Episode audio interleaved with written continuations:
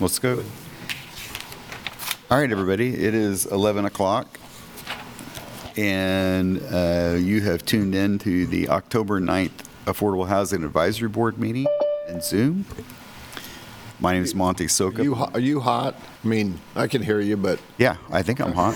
Uh, My name is Monty Sokup, I'm the current chair.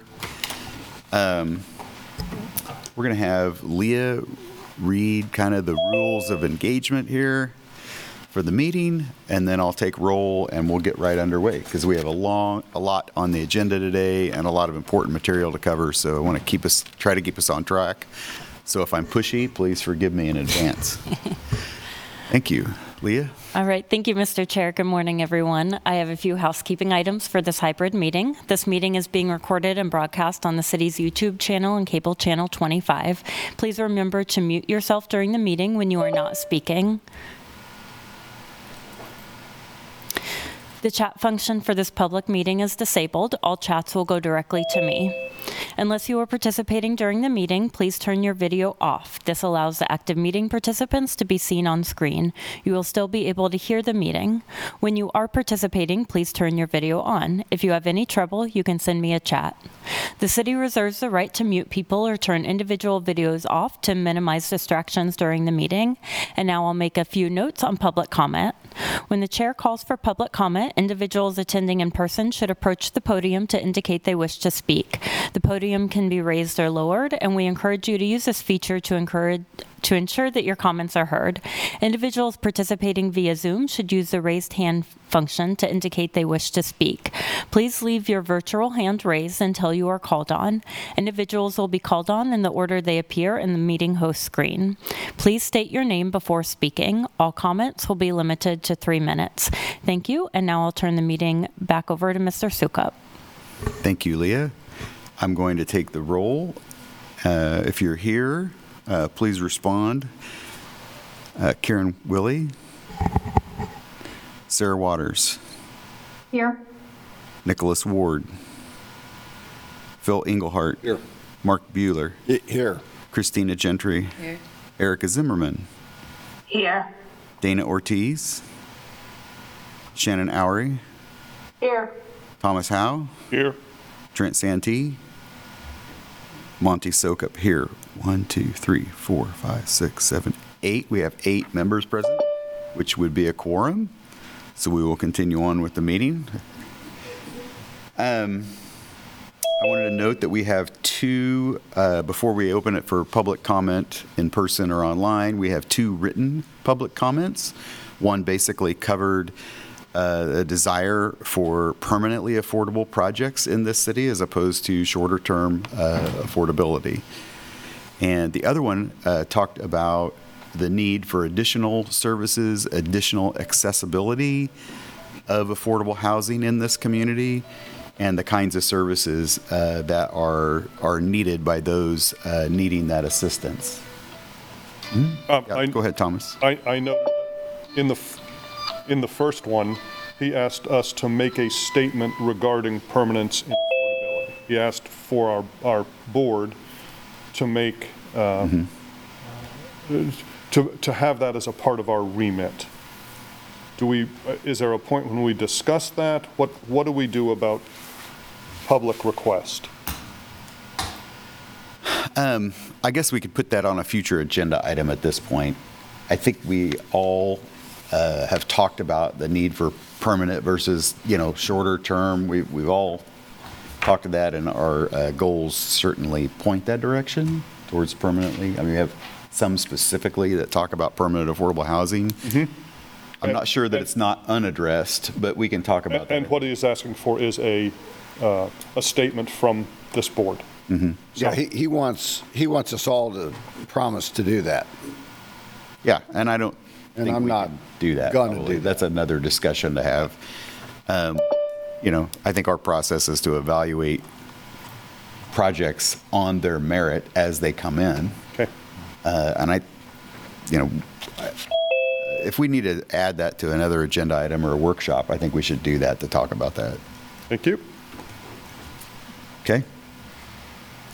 I noticed, Uh, Okay. I noticed he tempted to come into the meeting. I'm not I don't know anything about this, but I had an admit and view at the bottom of my screen. And so you can look at participants and see who is in. Well, anyway, I don't know if now's the I time see, to hear Steve. that or, Yeah, so I'm going to, at this point, since we talked about the two written comments, we're going to open it up to uh, public comment.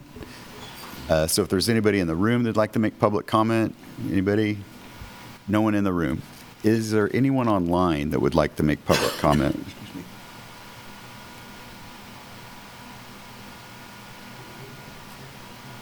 Okay, I don't see anyone online raising their hand. I'd also like to note that Dana Ortiz joined us, so I'm going to count her as present. Uh, Anybody, did I miss anybody? Okay, so that makes us nine members. Okay, so the next item would be to approve the minutes, uh, the previous minutes. So I'd open the floor for a, a motion to approve those minutes. So moved. second, We have a motion and a second. Is there any discussion? Seeing none, I'm going to call the roll in the same order that I called earlier. Sarah Waters, Approve? Phil Engelhardt, Yeah, yes, proof. Mark Bueller, aye. Christina Gentry, Yes. Erica Zimmerman, Aye. Dana Ortiz, Approve? Shannon Oury, Approve? Thomas Howe, Approve. Monty Sokup, approve. That motion passes 9-0. At this time, uh, we have, we're already one minute over our schedule, so I am going to ask for a motion to extend the meeting 15 minutes. We currently have scheduled time to go till about 1:10. Uh, So I'd uh, ask for a motion to extend the meeting 15 minutes to get through everything, and then we'll go on. So moved. Second, Okay, I have a motion and a second. Is there any discussion? I would add that if you have to leave early, uh, for some reason can't stay, you can do that and then view the uh, discussion online uh, at a later time. No other discussion, I'm going to call the roll. Sarah Waters, Yes. Bill Engelhardt. Yes. Mark Bueller, yes. Christina Gentry, Yes. Erica Zimmerman, Yes. Dana Ortiz, Yes. Shannon Oury, Yes. Thomas Howe. Yep. Monty Sokup, yes. Motion passes 9-0. We'll run till 1:15 today. Thank you. Okay. We are ready to receive presentations from the Affordable Housing Trust Fund applicants. I have a couple of comments. We have a couple people that will need to recuse themselves. I believe that is Shannon and Dana. Uh, Anyone else, Leah, at this point? Not that I'm seeing. No. Okay, so um, a couple other notes. Um, Since we're tight on time, I would ask the board members to ask, if they have a question, to ask a single question, and then let other board members ask a question. So you get one shot. If we get around everybody, we still have time, you'll get a second shot, but I just don't want, you know, any single line of questioning to dominate the whole conversation.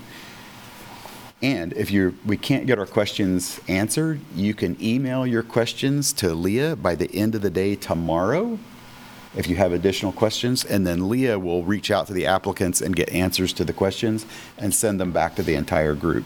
So that would help uh, if you have following questions or you don't get a shot, okay? All right, Uh, all applicants, Dana has her hand raised. oh, shoot, I am terrible at that. Go ahead. Thank you very much. Um, Can I have a clarification on recusing? Um, We can just go off camera and still listen, correct? We just can't ask questions and such? That'd be correct. Okay, thank you. That'd be correct. Thank you, Dana. Um, To the applicants, we're going to run the timer at 15 minutes. You're welcome to use, we'd love to see a presentation of whatever you're doing or whatever you want to talk about. You have 15 minutes total for us to ask questions and for you to do presentation. I'm going to be a really stickler, and we're going to keep it moving, we're going to run the clock. So you'll be able to see how much time there is. And uh, I'm not trying to be mean, but we have seven or eight of these to get through today, and we need to see all of them to keep on track. So I'm going to quit talking, and I'm going to turn it over to our first presenter, uh, Matthew Falk with Bert Nash. Thank you, Affordable Housing Advisory Board. I'm Matthew Falk. I'm the Director of Housing with the Bert Nash Community Mental Health Center. I have a little presentation that I will pull up here. Um, We've applied for funding to help assist with our uh, uh, supportive and rehabil- rehabilitative permanent housing project. Um, Some updates to provide you about this project. We have gained the site, so we purchased the site and just closed on it two weeks ago. Um, So we now own that property. Um, This is at 2222 West Sixth Street and 530 Rockledge Drive. They're both contiguous, where the old Ramada Inn used to be. Um, This is a preliminary site plan that you're seeing here. This is very preliminary um, because we just acquired the site. We haven't designed it yet. The project is to build 24 permanent supportive housing units. Uh, Those units will be permanently dedicated to affordable housing. They'll be income-based, um, 30% of the area median income or lower, and we are going to require um, those individuals to qualify for a HUD or LDCHA voucher, um, and we will be asking them to utilize that voucher when they live there. Um, The, that's half of the building. The other half of the building will be office space for Bert Nash Supportive Services staff. Those are community-based teams who actually provide supportive services to folks like the individuals who will be residing in this building. Um, there's a lot of teams that do that, and all the teams who provide those community-based services will be located in that building as well. Um, We have a timeline um, that we've kind of modified. I think that's probably the next um, best thing to talk about. We acquired the site. Um, The next six months, we're going to finalize the designs of the building. Um, Sometime in 2024, summer of 2024, we'll do our permitting, and our hope is to break ground um, by the end of 2024 with a projected, hopefully, completion site, or completion date by end of 2025, early 2026. So that's kind of our timeline now. Again, this is permanent supportive housing, permanently dedicated uh, for a 30% AMI. Any questions?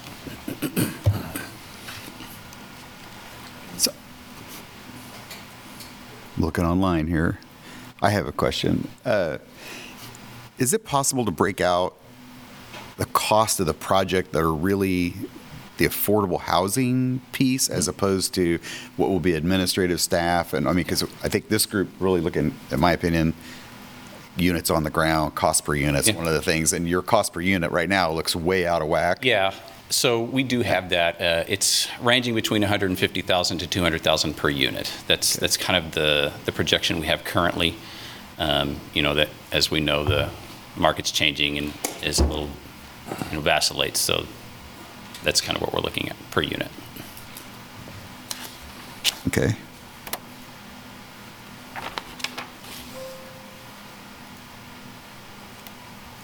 Other questions? Looking online here.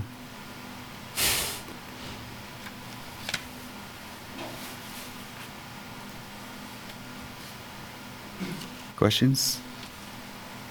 Okay, would you like to say more? We have, you have 11 minutes, and I think we have our questions. You Um, yeah, must so have written a really good proposal. Right, so Answered we- all the questions. We do want to reiter- re- reiterate that this is a um, significant component of the supportive housing plank of the homeless and housing plan that is going to be coming out and will become bef- before the city and county commissions.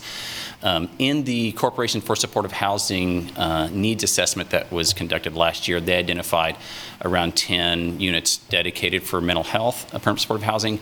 Um, This clearly exceeds that.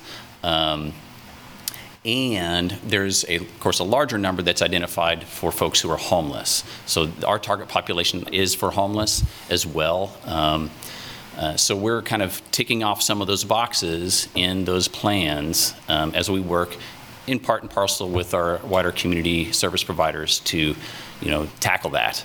Um, that is an aspirational plan, but you know, we as an agency see our um, niche in permanent supportive housing uh, as a primary supportive housing provider. That's what community mental health services do. That's what they're built to do for folks with mental health issues.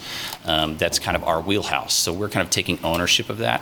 Um, We do see this as a revenue-generating um, project, and we are committed to don, to utilizing those rental revenues to fund or seed funds to continue building permanent supportive housing projects. So this is uh, part and parcel to our long-term plan to build a sustainable permanent supportive housing development model. Our goal is to be able to self-sustain housing development as an agency, and as we move forward through that process, to rely less and less and less on outside funding to pay for our projects. This is the first major piece of that uh, effort, and uh, we do, uh, our, our pro forma does uh, show that, we, you know, we're going to net 80 to 100,000 a year, um, and we will dedicate 100% of that to housing development. Um, we, you know, we work with a lot of people for whom housing is their primary crisis, and it is the primary roadblock to them being successful in getting treatment and gaining traction in their mental health care. And so we want, our, our plan, our vision is to um, uh, situate ourselves as an agency to to be able to include housing as a component of treatment. So when someone comes to us with a severe mental health issue and they don't have a place to live, at some time in the future, we would like to be able to say, we can provide you a place to live while you get on your feet and while we provide care. All right. One last shot at questions here. I, I could ask one or two, Yeah, just, uh, since we have extra time.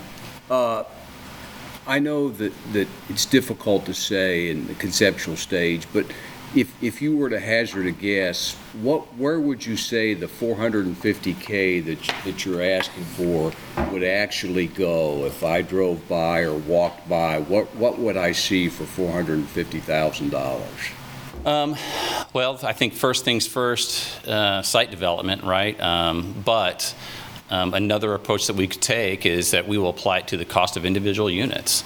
Um, So some of our other funders that we're asking for dollars from, for example, the state home ARP dollars, they're wanting to know that, like how much per unit the, these dollars will be spent on.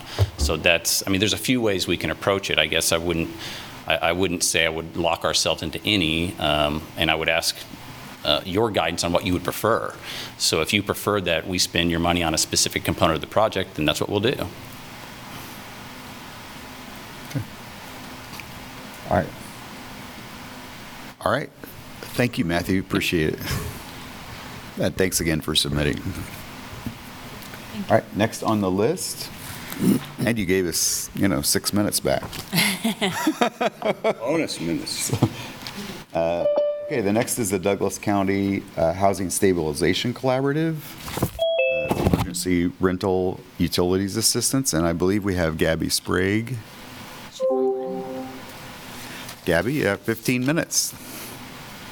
Hi, board members. Um, I don't know if I can share my screen. It looks like I can. Give me one second here. All right. How's that looking for folks? Okay, great. Yeah. Yeah, so my name's Gabby Sprague. I'm the Housing and Human Services Program Manager for Douglas County. Um, I'm going to be talking about the Housing Stabilization Collaborative, particularly the Rent Utility Assistance Program portion of the collaborative today. Uh, I want to speak a little bit to uh, the program model to kind of demystify that a little bit. We have Tier 1 assistance, which is 100% of the funding that we're using right now is under this model. Uh, it's an online application. Lotteries occur twice a month. There's an annual cap of assistance per household at $1,500 plus 100 for each dependent every year. And a household can be selected through the lottery process as many times as it takes to reach that cap. Um, in addition to the rent utility assistance, there is a small amount of supportive services um, that we're looking to build out, which I'll speak to a little bit later, where we do constant contact during the duration of assistance. Uh, the month following, we do a follow up phone call to hopefully connect the household to any additional resources they have, and a six month phone phone call to also do the same thing. Uh, we're also looking to build out our data collection processes. You can see a little bit of that initial work there with some of that data data. Um, probably of note is of 214 month in the month following calls, 205 answered that they were still housed and have a lease. Uh, this is kind of a work in progress as we uh, kind of develop more into uh, doing supportive services rather than emergency assistance only. Uh, tier two assistance is something that we're looking to build out with federal funding sources and also potentially local funding sources. Uh, part of the ask made to AHAB was to try this tier two amount of assistance out. Um, this would be only available to 30% AMI or below, um, and it would be short term and medium term assistance. These are HUD definitions, um, and you can see the terms of assistance there. Uh, this would be at minimum monthly housing visits and also establishing a housing stability plan. Oftentimes, when you're first initially getting in contact with the household, the touch points would be a lot more frequent than just a monthly housing visit, and we recognize that and we're looking to build that into the program. Um, another benefit of doing the tier two assistance is coordination with the continuum of care, the Kansas Homeless Coalition, um, Kansas statewide homeless coalition, who is uh, runs the coordinated entry system, which is how we can use federal funding uh, for rental assistance in our community. And we're looking to develop this programming further, uh, particularly in quarter one of 2024.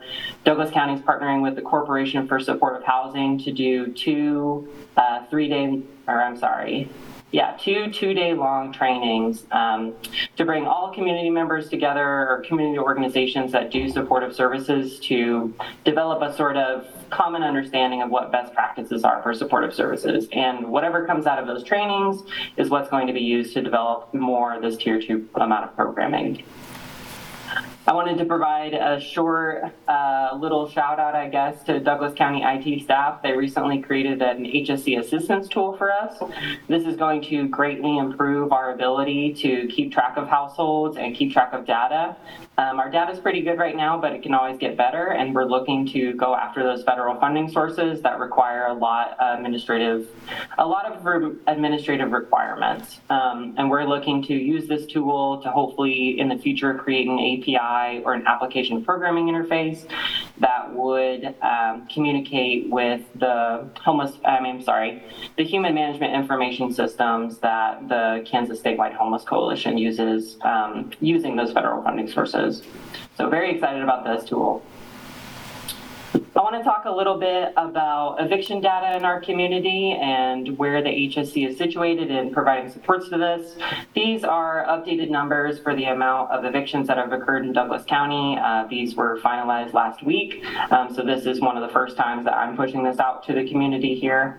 Um, so as you can see, in 2023, uh, we have 629 evictions filed, um, and that's only through the end of quarter three, and that's more than uh, in the entire year that were filed last year. Um, so I think over the course of the pandemic, we've been talking about an eviction crisis.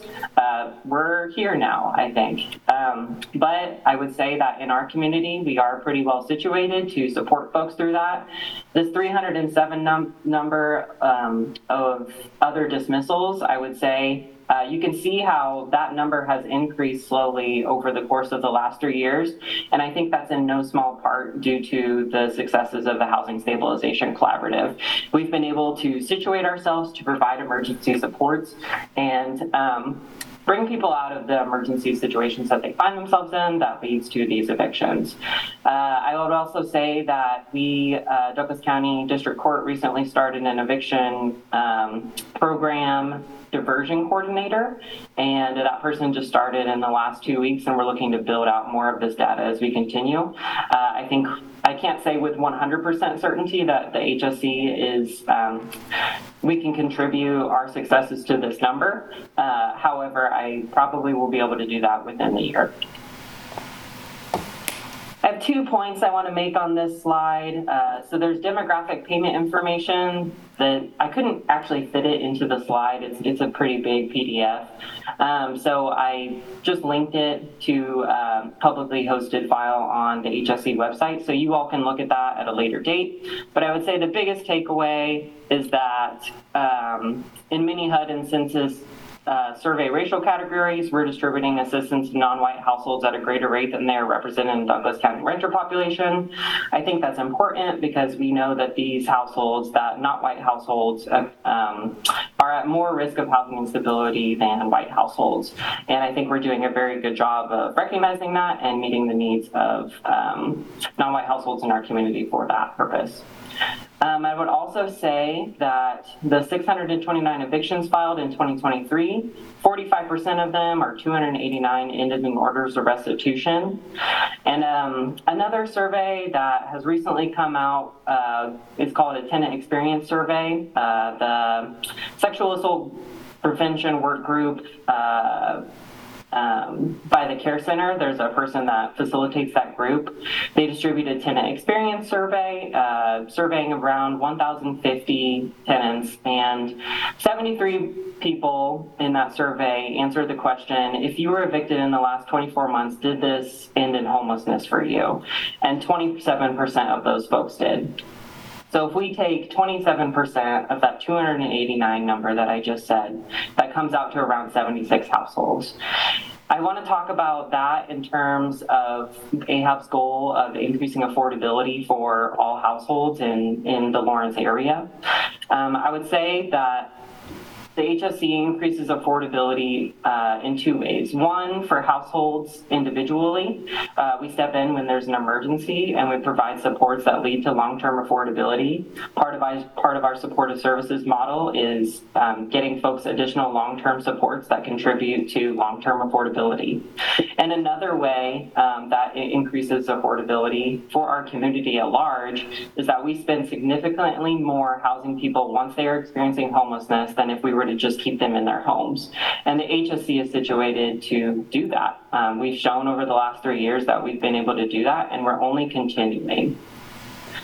So I, what I would say to board members of AHAB is that we're in transition. We were born out of the emergency need of the pandemic um, to get people emergency supports um, that were needed. We had to do that fast, and we did a very good job of that. Uh, you can see here an email from Jason Fazell, who was at the time the Kansas Emergency Rental Assistance Manager. You can see he had a lot of different titles at the time. I think he has a lot less now, hopefully to his benefit.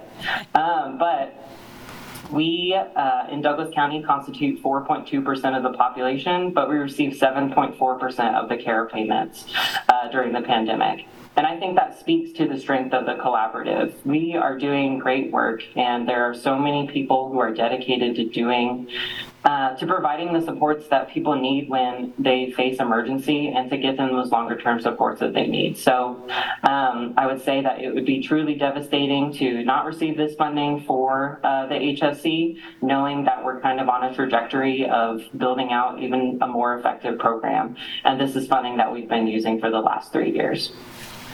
And I think I will leave you all with that and open it up for any questions you may have. All right. I just spoke really Thank you, Gabby. fast. 10 minutes. Uh, yeah, definitely ask some questions if you have them. All right, we'll open it up for questions. Go ahead, Phil. count on me for a question. I have a question. Go ahead. Chair. Okay. Uh, um, Christina Gentry. Uh, um, Thank you, Gabby. And I'm going to look forward to the survey demographic or the demographic payment info that you've embedded into your um, presentation. Uh, But explain a little bit to me and give me some context, uh, just for me to understand the lottery process and what is it based upon. Um, Understanding the survey of non-white households at more risk for eviction, how does that play into the lottery process when you are distributing funds to individuals? We do have a prioritization process for folks experiencing um, more at risk of experiencing uh, an eviction. Um, so that is what I will say regarding that. And so we know that these populations of folks, Black and Brown folks in particular, are more at risk of experiencing eviction. But we are prioritizing those households. Thus, our demographic payment information is skewed in that direction. Is what I will say. Thank you. Um, and just for, I guess I can look here. Do, do, do, do. Uh, yeah, I won't share that. It, it's it's all in there, and uh, you can take a look at it at a later date. Okay, thanks, Gabby.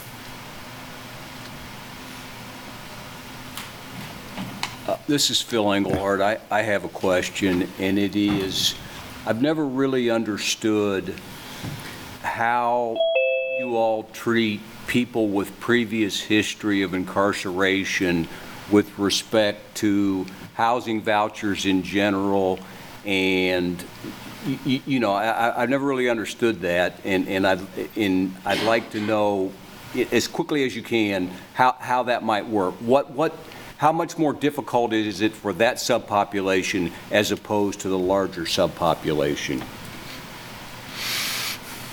Um, what I would say is that we do not take a look at people's criminal history when um, we're looking to support them. We support everybody that comes through the process if they're selected through the lottery.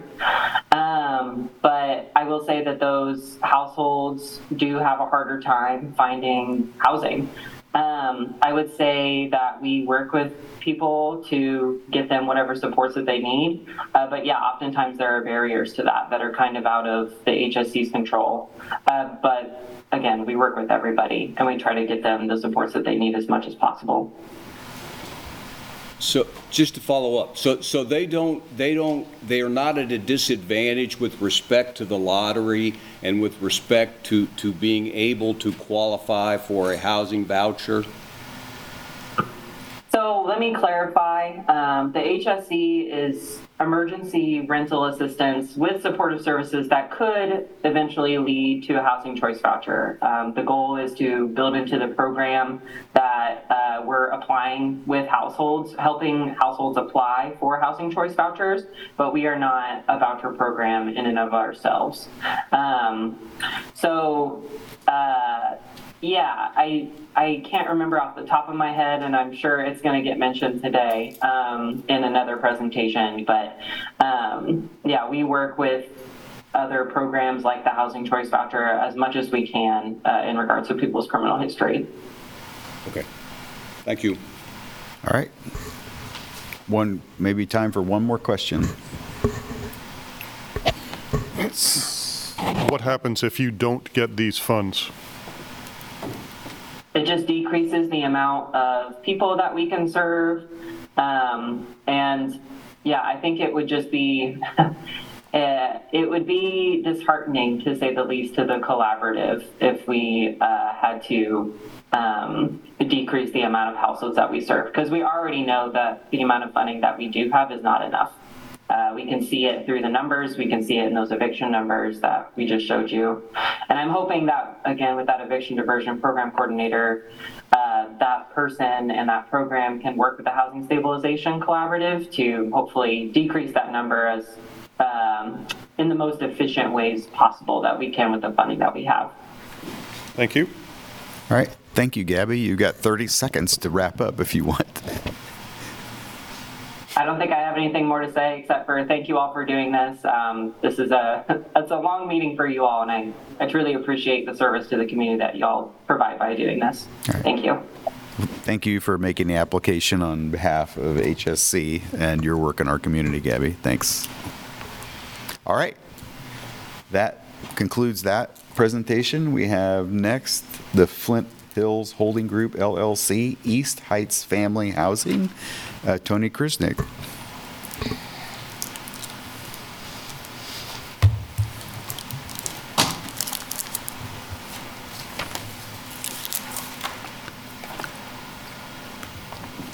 Uh, Thank you. My name is Tony Krsnich. Uh, I own a company called Flint Hills Holdings Group. We specialize in affordable housing here in the Midwest, Kansas, Missouri, and Iowa.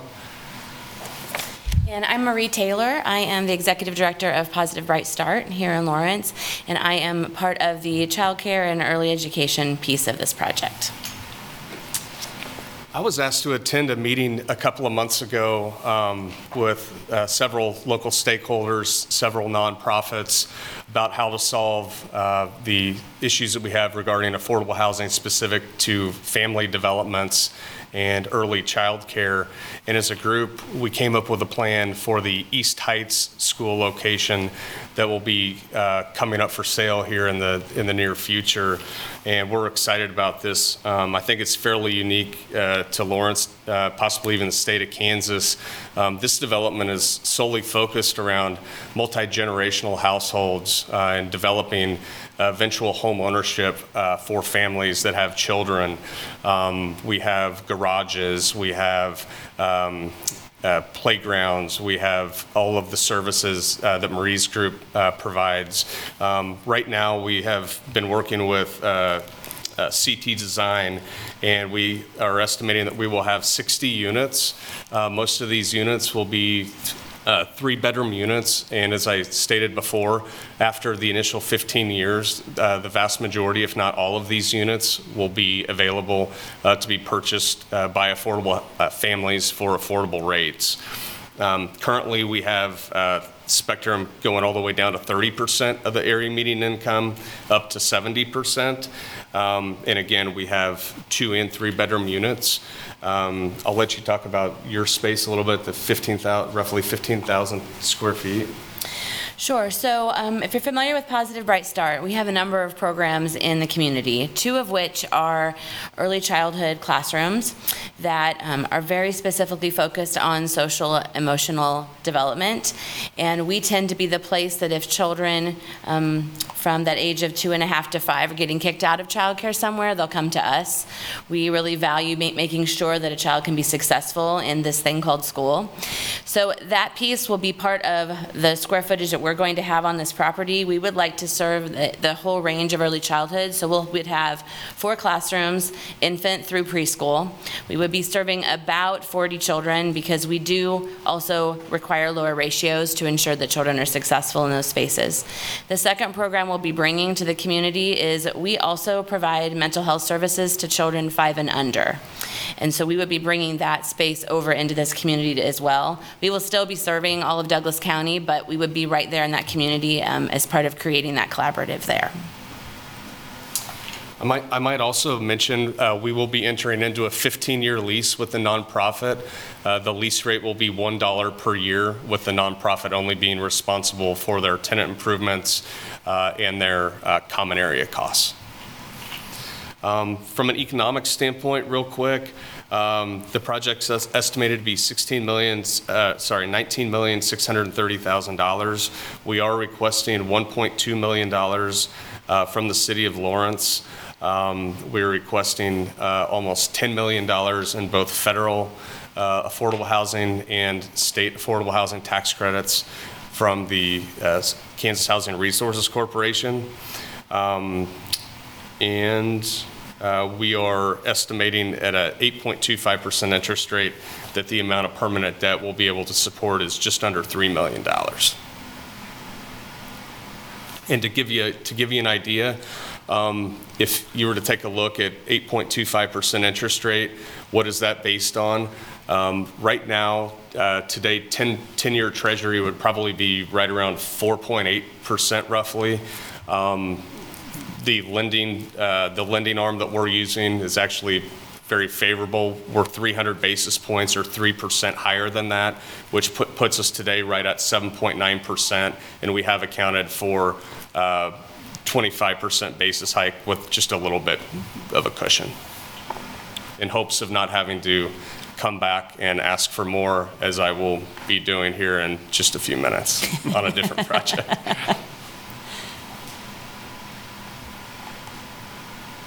Okay, Are you ready for questions? Yeah, any questions?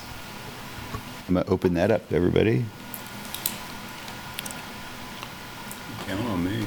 I know I can count on you, Phil. So, okay, I, can I ask a question first? Okay. You're the chair.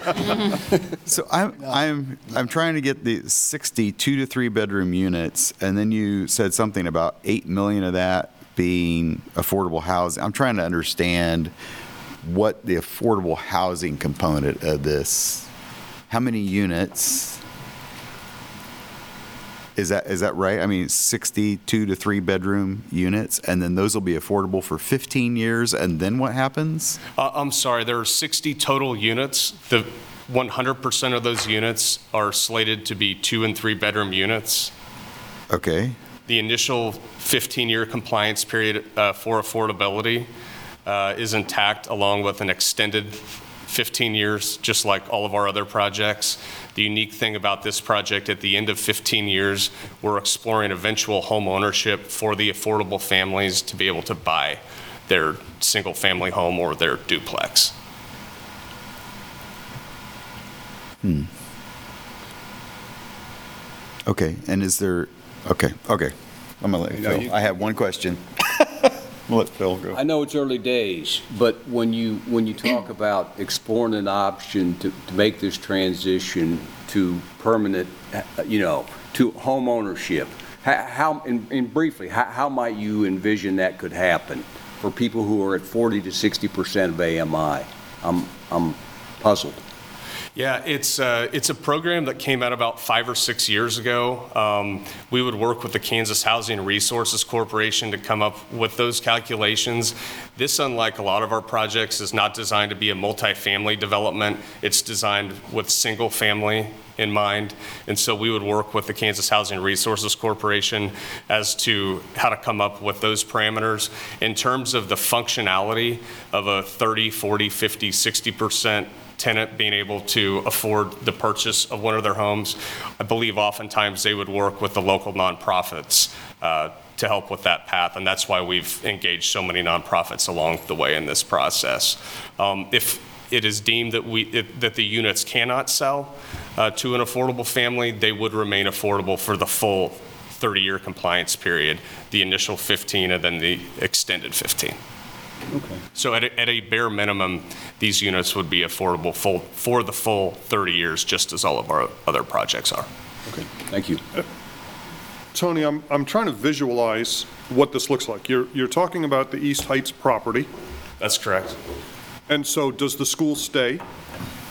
Does that building stay intact? No, they're not there, they're not there currently.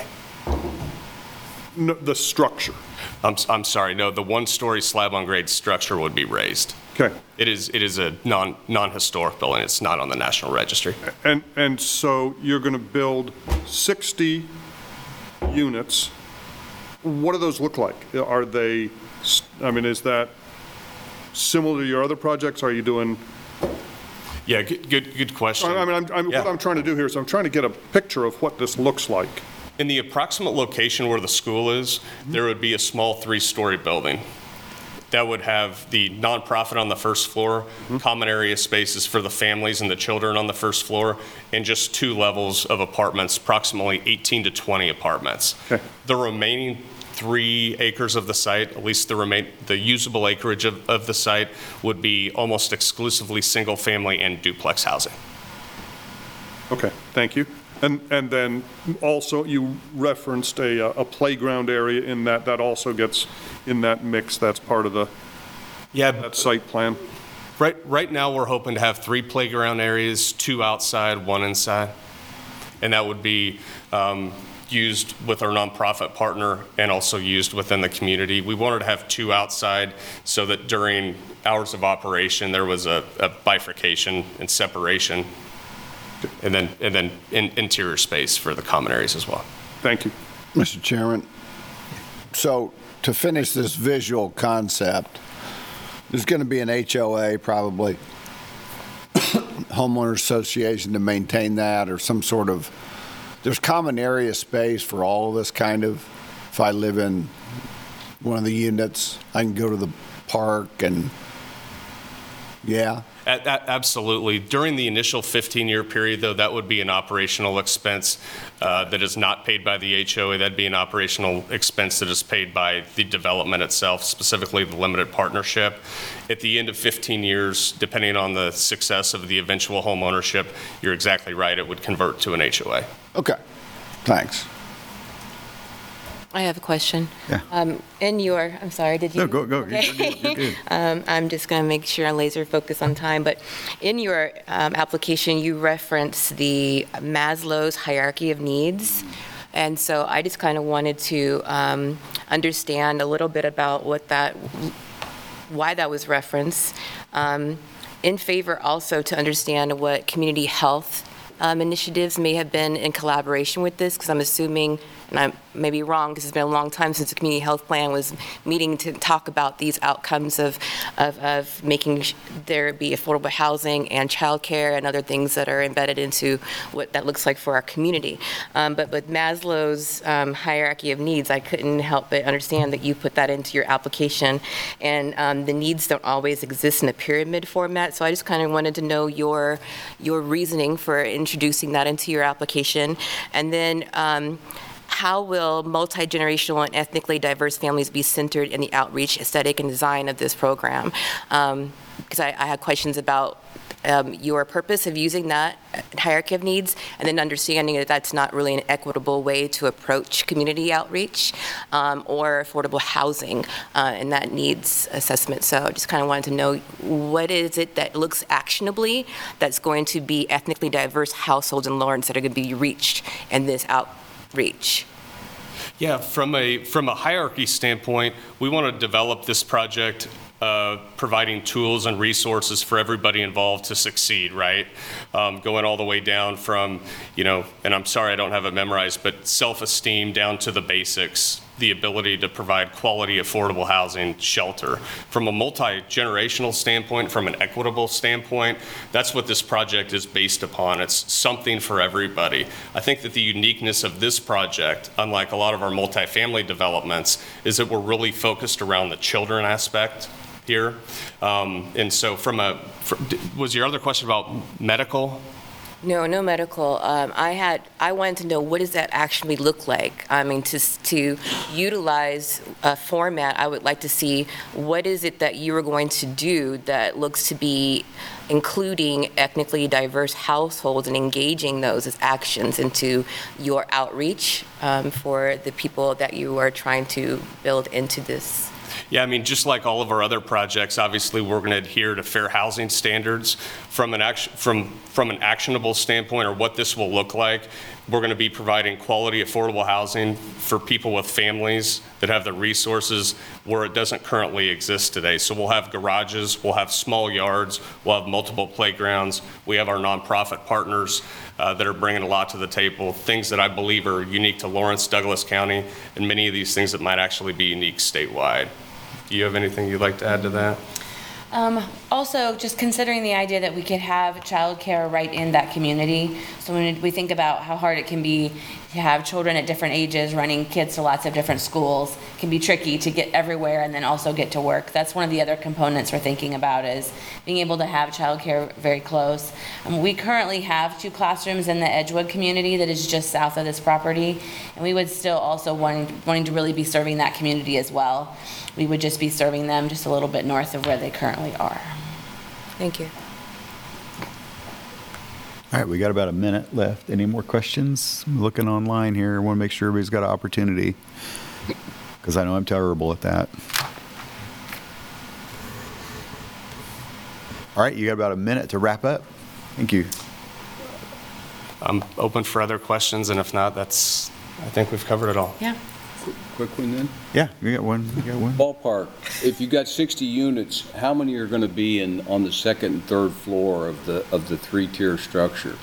Yeah, roughly 18 to 20 right now. Very, very few. We want to focus on uh, single-family duplex, garages, small yards for the kid, for the dog, something that's fairly, you know, unique to at least a lot of the developments we do. You know, the multifamily developments does a lot of good for a lot of people.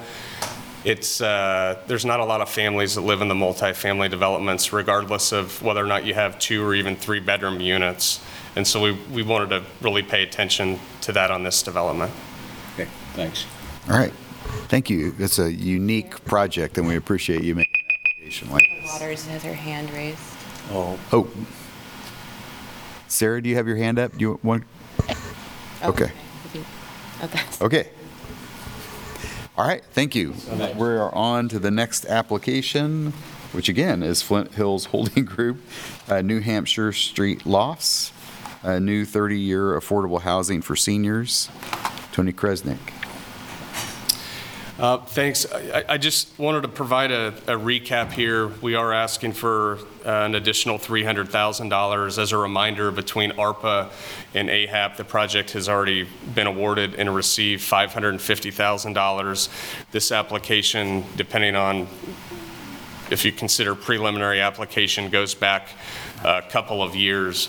Um, This is strictly an economic request, and I did want to go over a few numbers with you, um, if you don't mind.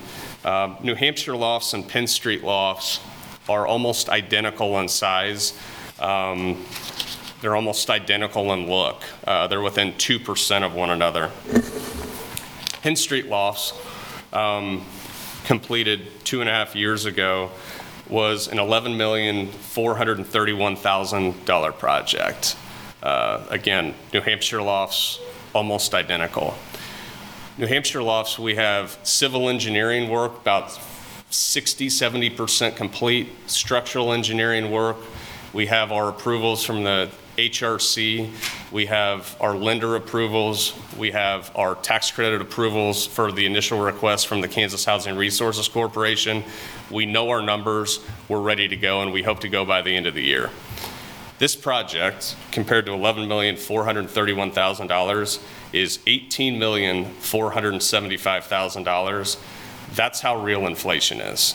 Nothing has changed with this project and the other project, nearly identical, half a mile away. That's literally how much costs have jumped over the last two, two and a half years.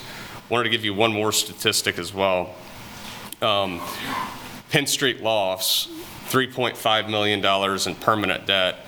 This project, with interest rates at 7.9% on the perm, on the perm loan, can only support $1.9 million. And so we're before you today asking for the additional $300,000 uh, to help fund this project. Our, our developer fee, we have deferred our developer fee that does not show a complete repayment until year 10 we, we don't have any more room to go on this project. Uh, we believe that interest rates might go up 25 basis points or a quarter of a percent. It's probably not going to go down for at least another year, year and a half. And so we're here shovel ready, um, begging the commission to help us out with the additional $300,000. I wanted to focus on the developer fee. Again, the developer fees are set by the state. All a developer can do is defer as much as the tax credit investors or state will allow. The total amount of non-deferred developer fee in terms of a project cost standpoint is 3.03% on an eight, eight, $18.5 million project. Um, Is a recap, because I know it has been a while since we've talked about this project. We do have 49 affordable units here. These are dedicated uh, for seniors, right downtown Lawrence, across the street from a bus stop, all of the amenities. Um, In the Warehouse Arts District, probably have 100, 150 people on our waiting list. Uh, With 100, 150 people on our waiting list, plus the 150 people we have living in the Warehouse Arts District, probably have close to 100 people that would qualify for the 55 and older product. So this is a, a product that's in very, very high demand, and we just need a little bit more help getting us over the, over the finish line here. Happy to answer any questions. Okay, any questions about this project?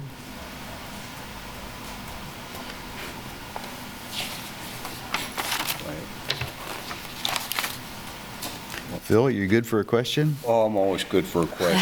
Okay. Uh, and, and this is probably se- semantics here, but, I mean, when I looked at, at the, at the front end of the application, you indi, it's, you seem to be indicating a wider demographic range than just 55 plus. So I'm a little confused. Maybe you could straighten that out for me. When you were checking boxes, it looked to me like it had families with minor children as well as workforce. Uh, So, I don't think I misread it. I think, On the, on the New Hampshire Lofts project? I, I don't have the actual. Yeah, I do. It's right here. Okay.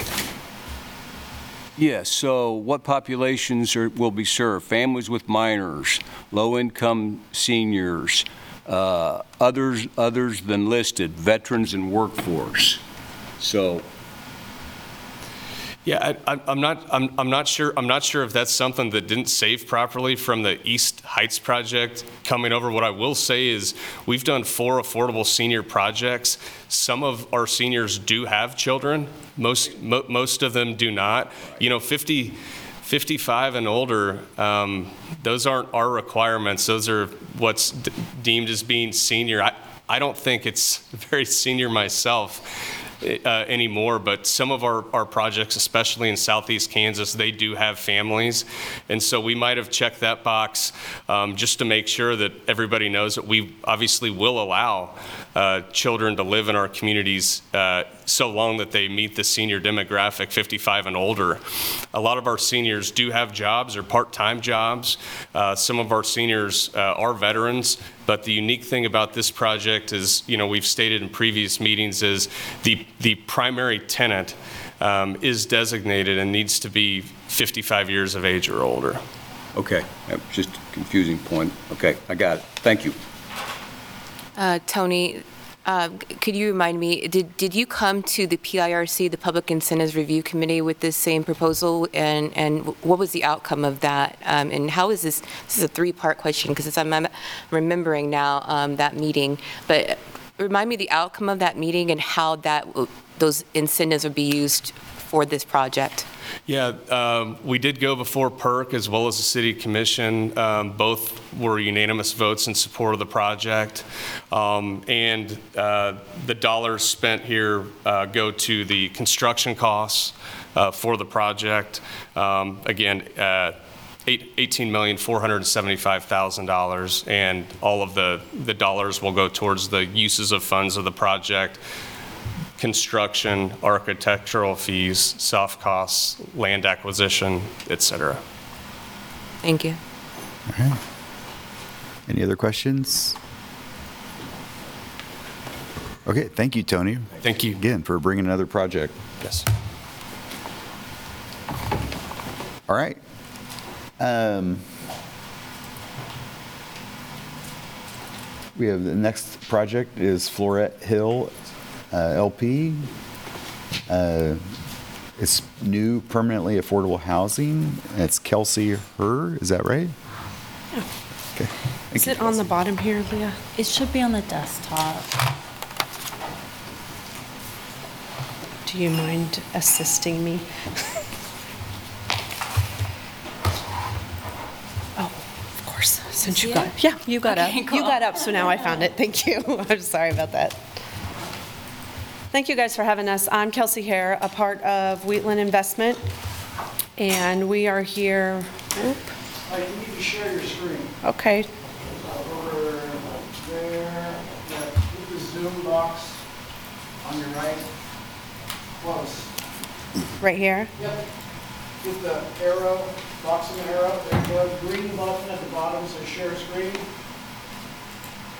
And the one that's yours. Perfect. So now you all know this is not my strong suit.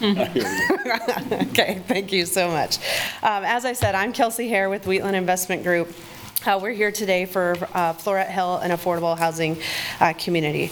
Um, Just to give you a recap, we've been before you before, but we are a um, development company out of Johnson County. Dave and Susie founded Wheatland Investments with the focus on real estate, property management, and affordable housing for seniors and families.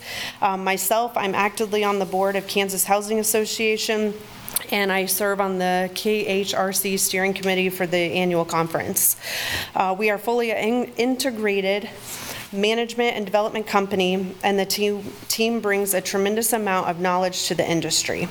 We believe that this Floret Hill will be the fourth affordable housing development community Wheatland has brought into the city of Lawrence, but it will be the first on the west side. Uh, Wheatland has a strong relationship with the city of Lawrence, Kansas Housing Resource Corp., and the Affordable Housing Advisory Board.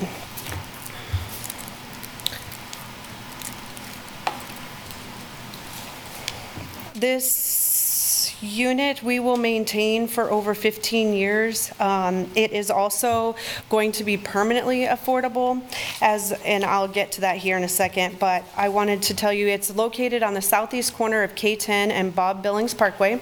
It's approximately 14.5 acres, and there'll be 121 affordable units. Our units will consist of one, two, and three bedrooms and we are applying for a 4% allocation through KHRC. All of our lender and investors have been identified and committed funds to the project, and we do believe that this addresses the strategic plan in increasing the affordability uh, housing. This is a site layout and amenities. Um, As you can see, we have a variation of different units. We've got some apartments, we've got some um, duplexes, and we have some um, Am I moving the mouse? Okay. Um, uh, In our amenities that we will include are the community building. And in that community building, we will offer um, several different activities. We'll have a picnic, a playground area, walking paths, garages, in-unit washer dryers. Of the total 21, 121 units, we'll have a breakdown of 12 units will be one bedrooms, 71 will be two bedrooms, and 38 will be three bedrooms.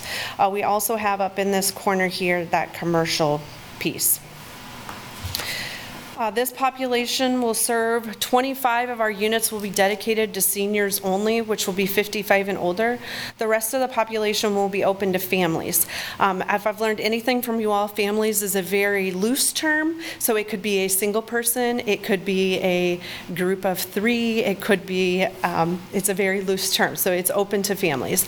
Our AMI targeting will be as follows, 4% will be at 34 units, I apologize, at 30%, 33 units at 40%, and 84 at 60%. The range of our units will be based on a resident's income, so our one-bedrooms can be anywhere from 478 all the way up to 1,000. The two-bedrooms are 573 all the way up to 1212, and then the three bedrooms are 906 to 1398. We will also accept Section 8 vouchers for any and all residents that qualify and bring that to our project.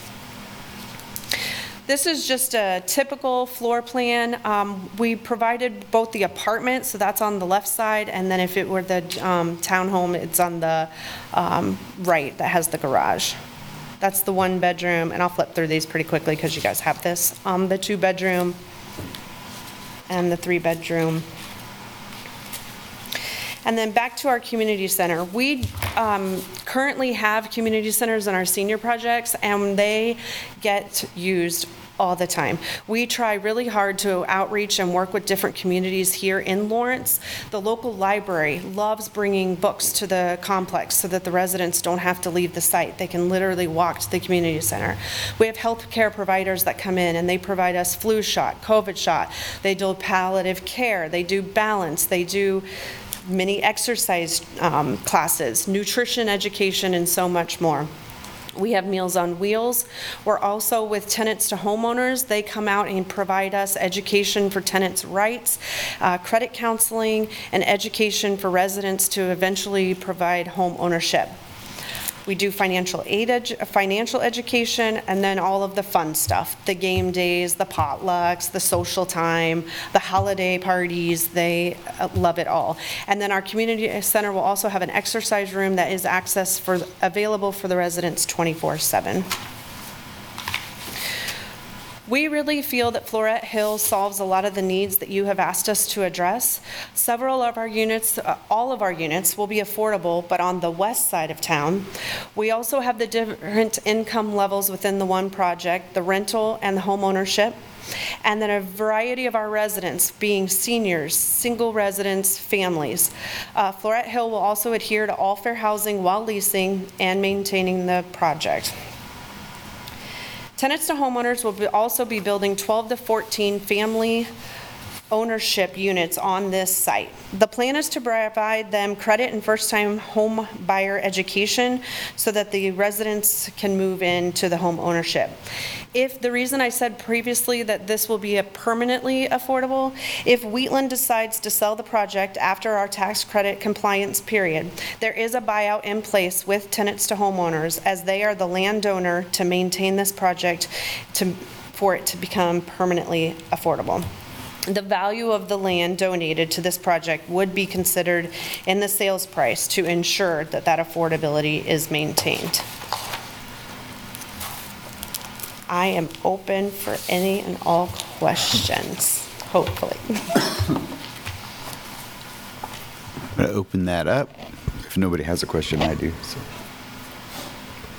Okay, uh, just uh, one question on, uh, on the buyout at the end. If tenants to homeowners were not in a position to buy the property, what happens to the value of the land that they put into the project?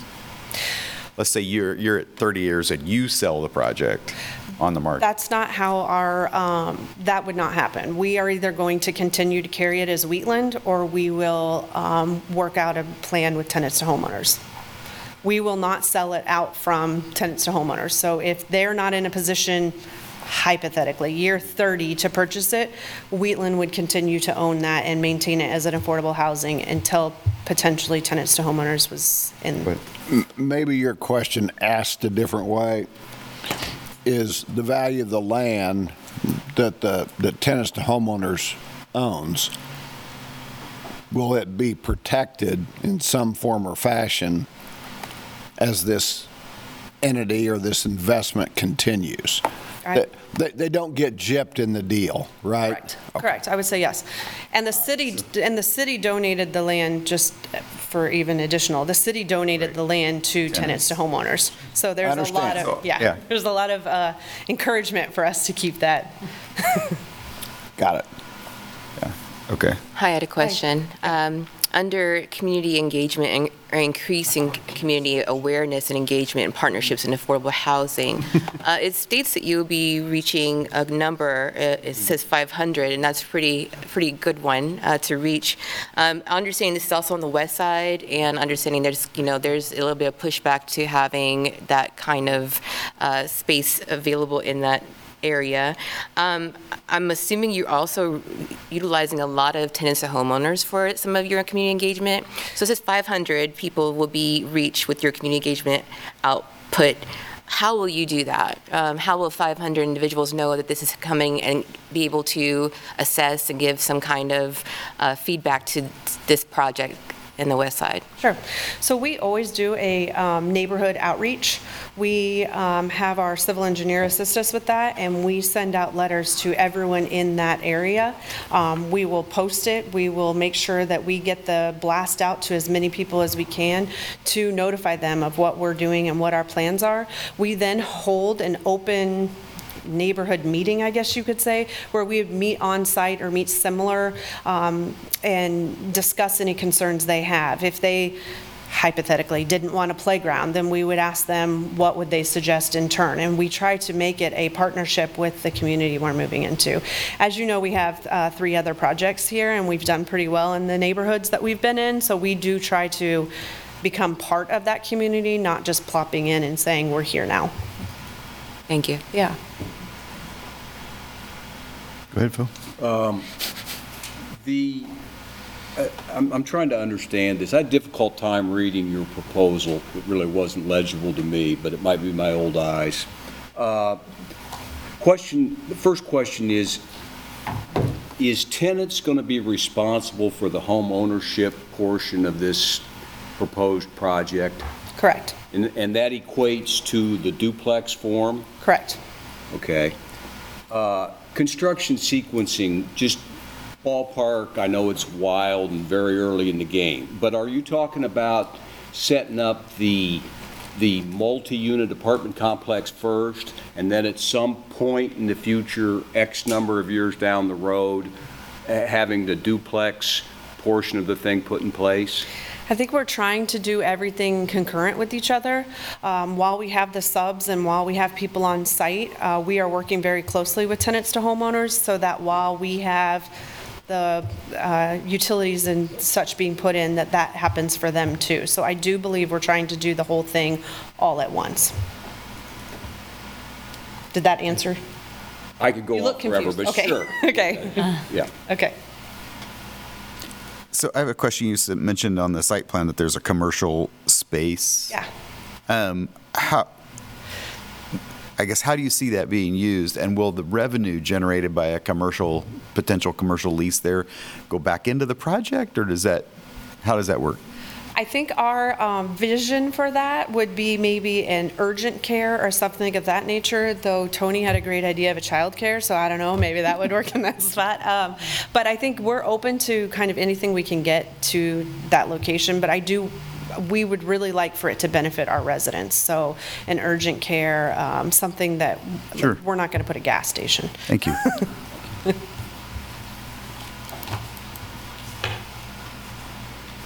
All right, anybody online there? I'm going to look again. I have one last question, Okay, uh, sorry. just for clarity. Um, Embedded in your diversity, equity, and inclusion policies, is this policy also uh, applicable to your main page? And Anyone could find this and be able to access it, or is this something just for the application's purpose? The, like the fair housing addendum, is that what Um, you're referring to? I feel that's, that's what I'm referring Yeah. to, your So- application and non-discrimination statement. Uh-huh. So we don't have that on our homepage, though that is in every single office. Um, Everywhere that we have units, that is something that we hand all employees, and it is enforced. Um, We have the fair housing logo on our website, but not that entire statement. Though that's a good suggestion, we could add that. Thank you. Yeah. Okay, last call here. I have another one if I Okay, have time. Uh, So if, if you were going to, to j- just wild guess, uh, I mean, assuming everything came together financially, what would the, the, the duration of the project be? When would you expect to see units on the ground? Sure. I actually have a timeline. Give me just a second to look that up. I'm thinking two, probably 24 months from start to finish, once we have funding in place and close. Okay, okay. Thank you. Yeah. All right, you've got about a minute to kind of wrap up if you want to say anything, or you can I give us just a would minute. really like to thank you all for your time. I appreciate it. Thank you for bringing an innovative project to us. Thank you. All right, we are running amazingly 10 minutes ahead of schedule. um, I think we should just take uh like a three minute break. Uh, if we're okay, Okay. with that, You're take a three chair. minute, three to Need a five minute break. Be back here at quarter after. Uh,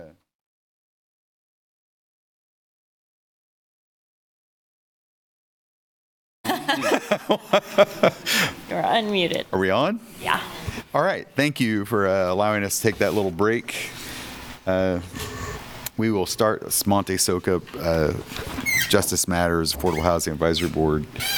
Uh, we will start up where we left off with Independence Inc. Accessible Housing Program and Accessibility Modifications. And we have Daniel Brown, I believe. Yes, hi. All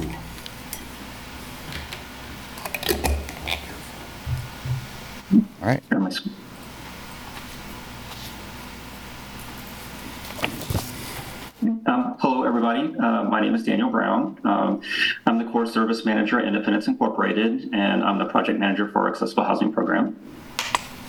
Um, just to give you a quick overview, um, so our accessible housing program provides assistance to enable seniors and folks with disabilities uh, who are low to moderate income make needed accessibility modifications to their homes. Um, the outcome for each of our project is to ensure access into and throughout the vital areas of their home. Um, typically, what that means is um, an accessible entrance into the home and also access into and, and use of the bathroom um, and sometimes a, a bedroom as well on the main level. Uh, we do a funding cap of $10,000 per project. Uh, most of our projects come in um, well underneath that. Um, our program is open to both renters and homeowners. Um, all of our projects, uh, for all of our projects, we use a qualified local contractor uh, who has a lot of experience doing accessibility modifications. Um, and this program, in its current form, has been in existence for the past four years um, that we've received trust funds. Um, so why is the program needed? Um, so we feel that there's not enough um, affordable and accessible housing in the area to meet demand. Um, the senior population is only expected to increase in our area, um, which will just increase demand for accessible um, and affordable housing options here in Lawrence. Um, also, many of the affordable housing options that are existing today um, have a tendency to be some of the least accessible, uh, particularly older homes, older apartment complexes, trailer homes, et cetera. Um, and home modifications can be difficult to afford for folks, and there are just few resources that assist with this type of thing. So how does our program work? Um, so we do have uh, a process where we screen applicants for eligibility. Um, they're required to submit an application um, and proof of income. Um, we try to keep our program as low barrier as absolutely possible. So we just require the minimal amount of information for reporting purposes and, and to determine eligibility um, financially. Um, after we've screened an, uh, an, applicant to make sure that they're eligible, um, we meet with them in the home, discuss accessibility issues and concerns that they're having, and really just determine exactly what work they're needing to have done on their house. Um, once we've decided that, based off that meeting, um, we create bid specs, communicate with our contractor, who also goes out to the home to meet with the client. Um, once those bid specs are returned, um, sometimes there's a little bit of back and forth, um, but eventually the go-ahead's given. Um, once work's completed on the project, we then go back out, meet with the, the client in their home, make sure the modification is working for them um, and they're satisfied with it. Um, on the rare instance that we do need to have the contractor go back out to make an adjustment, we do have the contractor do that and then we follow up with the client afterwards. Um, once we've ensured that the modification um, is safe and it's functional for the client, then we pay the contractor. Um, types of modifications we've previously provided for this program, so includes uh, ramps, which is what most people think of when you think of home modifications. We also get a lot of requests for accessible showers, um, grab bars, handheld shower heads, um, accessible toilets. Those are toilets that are a little bit higher off the ground than a standard toilet. They're easier to get um, on and off of um, and to transfer to from a wheelchair. Uh, low rise steps, we don't get a lot of requests for those, but we have done a couple. Um, accessible sinks, those are sinks that a wheelchair can actually go underneath, and widening doorways for wheelchair and walker access. So as I said, this program as is has been in existence for the past four years. Um, during that time, we've completed 28 projects. Um, you can see those projects on this map. Um, as you can see, they're relatively widely dispersed around the city. Um, some of those blue little dots actually indicate multiple projects because they indicate a, a trailer park or, or potentially a, um, an apartment complex or something like that.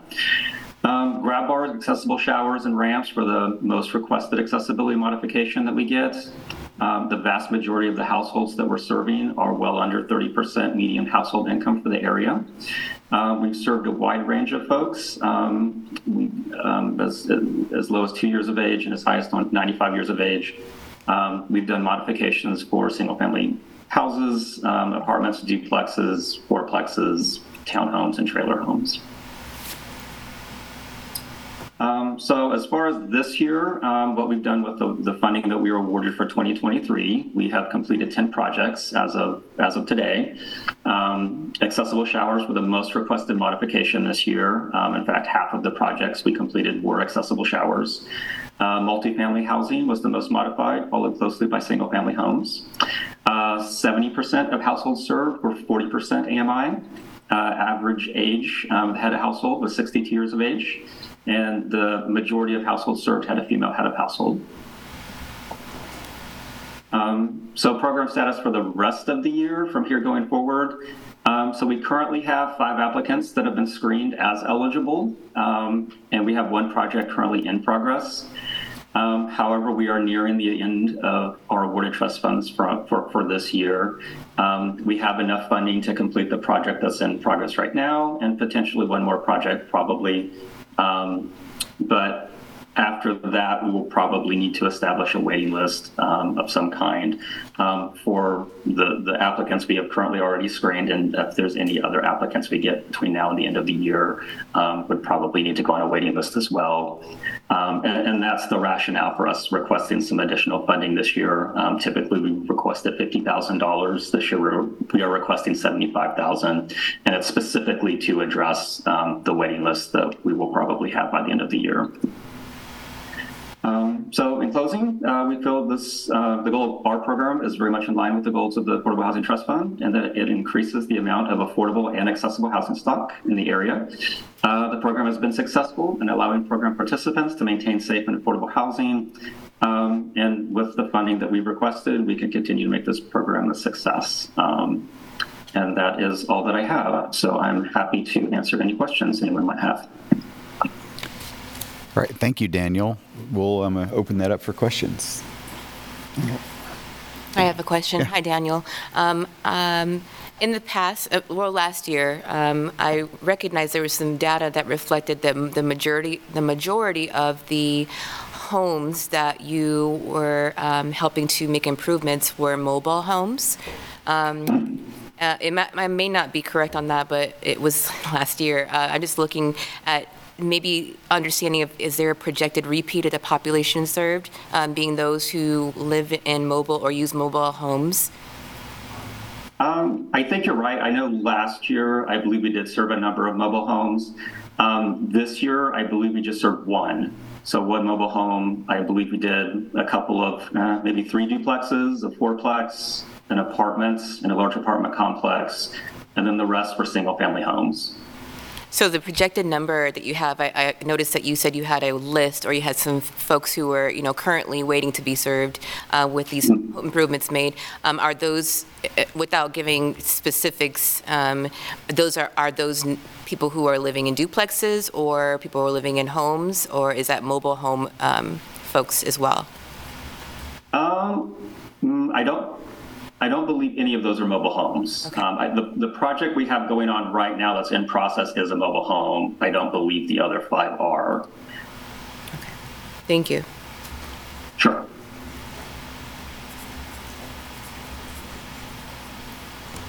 Other questions? I have a couple. Um, So you said that the majority, Chairman, we've got somebody up. Erica? oh, go, go, Erica. Erica Zimmerman, Lawrence Habitat.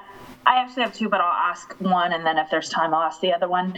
Um, Daniel, could you talk to us just a little bit about the process of working with um, landlords in your rental program space and um, how you get that permission and what happens if that permission isn't granted? Okay, yeah, sure. Um, so on the application, if it specifically asks, are you a renter or are you a homeowner? If you're a renter, then there's a section on the application that requires them to go to their landlord um, and have the landlord sign off that they're um, agreeing to the modification that we're making. Um, it's rare. I don't. I can't think of an instance where we've had a landlord say no, you can't do that. It also says on there that's part of fair housing law. Um, if the landlord did say no, you can't do that, we would probably do some advocacy at that point and, informing the landlord of what landlord-tenant law would be. And, um, and, and under fair housing, that a person with a disability has the legal right to request a, a modification um, that you know at their own expense or the expense of a program that can pay for it. Um, but yeah, I can't. I can't. I don't, I can't recall a situation where a landlord said no um, after they were asked. We have assisted um, tenants in making the request. Sometimes tenants um, don't want to approach their landlord to, to ask, so we've helped them make the request, um, and it's it's not been an issue. Most are pretty happy to do so, and particularly since they're not paying for it, we're, we're offering to pay for it. So, Thank you. sure. Okay, so um, you, on your, in your report, you said you handle mostly people with 30% AMI or below. Do you actually income qualify folks, or is that just a, more of a generalization? No, no, we income qualify folks. So um, uh, I don't have the information in front of me, but I can tell you specifically in each category who. But yeah, just the, the majority are 30% below. This past year was the majority were 40% and below, but everybody has to be 80% or below. Um, but most aren't getting close to that 80%. Thank you. Thank you, Dano. Okay, any others?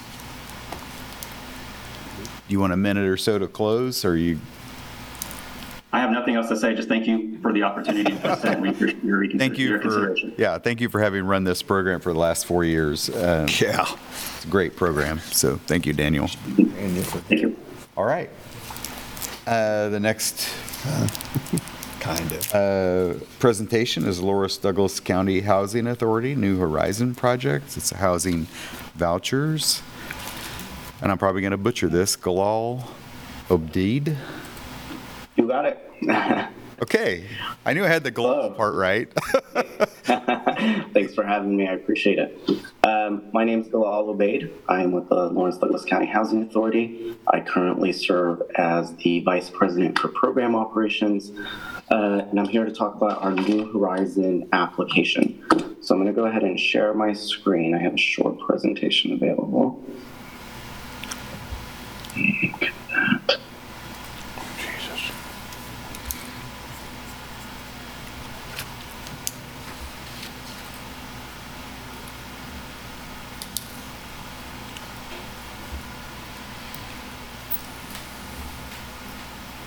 You able to see that, Leah?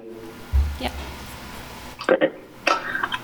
So, uh, the New Horizon program was developed at the request of the city and the county back in 2016. Uh, the program uh, goal was to offer housing solutions that are quick to families facing homelessness. And so, compared to our other programs, New Horizon uh, is still able to continue to meet that need uh, by reducing wait time for families uh, down to one to three months compared to six to eight months with our other transitional programs and 12 to 18 months in our general housing program. So this program uh, offers housing assistance to families that are guests of the Lawrence Community Shelter or Family Promise of Lawrence for 24 months. Uh, the funds that are requested would house about two to three households, uh, on average age 12 individuals. Um, and with this program, uh, 24 months of case management is required by the referral agency or an agreed upon uh, partner agency that LDCHA works with as well. Um, so the families are requ- uh, required to continue to receive case management for 24 months, uh, and then they're up for um, uh, transferring to a permanent housing choice voucher. So, in working closely with the LCS and Family Promise, um, we're able to have really high success rate um, compared to uh, national average when it comes to transitional housing. Uh, we're currently administering 83, uh, 83 transitional vouchers across our different transitional programs. Uh, 12 of them are specific to the New Horizons program. Since 2016, the program has served 39 families, 143 individuals, 95 which are children. 54% of the families identify as BIPOC, 64% have been single moms, uh, and the New Horizon program has a success rate of 79%, meaning that after 24 months of transitional housing, these families are receiving a permanent housing choice voucher that will remain with the family for as long as they need it and meet program requirements. 87% of the families that have been served uh, are in the 0 to 30% AMI, so we are serving the highest need. Um, let's see. And what makes the funds very valuable is that not only are we able to quickly house these families and uh, uh, uh, get them into homes, these funds create a pathway to permanent housing uh, assistance. And um, with that, we'll be able to take any questions. Thank you, Glow. Questions? I have. Go Bill for. Engelhardt, I have the same question that I had with the earlier service and assistance program, and that is, could you explain to me how persons with previous history of incarceration, uh, are they eligible for these transitional vouchers? And if so, what is their pathway towards a more permanent uh, housing voucher arrangement? Um, so LDCHA is uh, actually moving to reducing the criminal background, like look back period, uh, to try to make the housing uh, uh, a little bit more accessible. So, two areas in which LDCHA is unable to uh, accept someone into housing is if they're on the national sex offender list uh, or they have been. Um, uh, committed the production and distribution of methamphetamines. Um, in terms of criminal background, we have a three-year look back um, into uh, um, drug and uh, violent uh, criminal activity. Um, but we do work with the partner agencies to identify to look at if these households have been through any programming uh, that is going to ensure their stability moving forward. We look at their stability plan for housing. Um, so we do offer hearings to the families that are denied because of the criminal activity. Um, so that we are able to assess whether their uh, plan is able to make them more successful in maintaining their housing. Okay, thank you. Hi, Galal. Uh, This is Christina Gentry. I wanted to just commend the numbers, um, 87% of families that you've served, and then the data that you have also shared with us is pretty significant. Um, 79% of the success rate for New Horizons is, is also pretty significant. Significant, uh, but tell me about the 21% that is not successful, and what does that entail? What does n- no success look like uh, for for this program? Um, that could mean that the family does not maintain uh, the terms of the lease with their landlord. Um, um, it could mean that the um, it has led to an eviction, or that the family is no longer willing to participate in case management. Um, those would be two of the major reasons that that households are uh, considered to have not been successful. Um, there's a lot of energy that's put in from the case managers uh, and while communicating with LDCHA uh, to try to keep these families housed. But it does happen uh, uh, that some people either remove themselves from case management or uh, face other barriers within their lease terms. And, and this is a, a addition to that, as we heard about the Housing Stabilization Coordination, or sorry, HSC, I'm just going to leave that acronym there. Um, w- Would that be something that future to, to increase that number of success? Would, would that be looking like uh, working with the eviction diversion coordinator that is new to this, the uh, court systems? Um, i- Is that something that would be, you collaborate with? I'm sorry. No, absolutely. I think that I think those are going to be great programs. Uh, we've also been utilizing the mediation group for tenants and landlords to help create solution with landlords and tenants to maintain their housing. Our, our goal is to obviously make sure that all the participants that come through the program are successful and become uh, eligible for that permanent voucher. So we we do work very closely with the partner agencies uh, and try and maintain those uh, households housed. Thank you. Okay, other questions?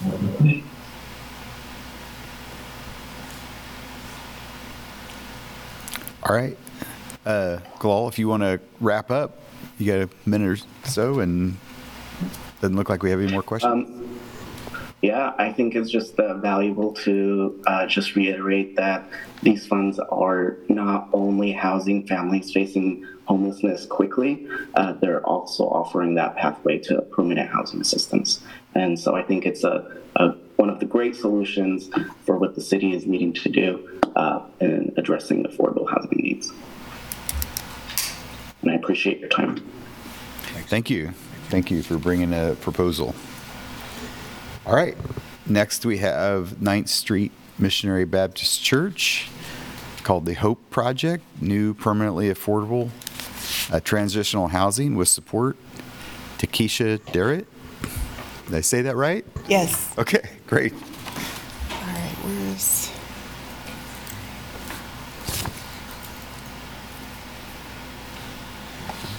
All right. We just started. Do we start on our end? Does it start? Yeah, um, if you could share the screen. Oh, share. Thank you. What it is Zoom meeting. Uh, Where's it at? More and. Share screen. Wrong.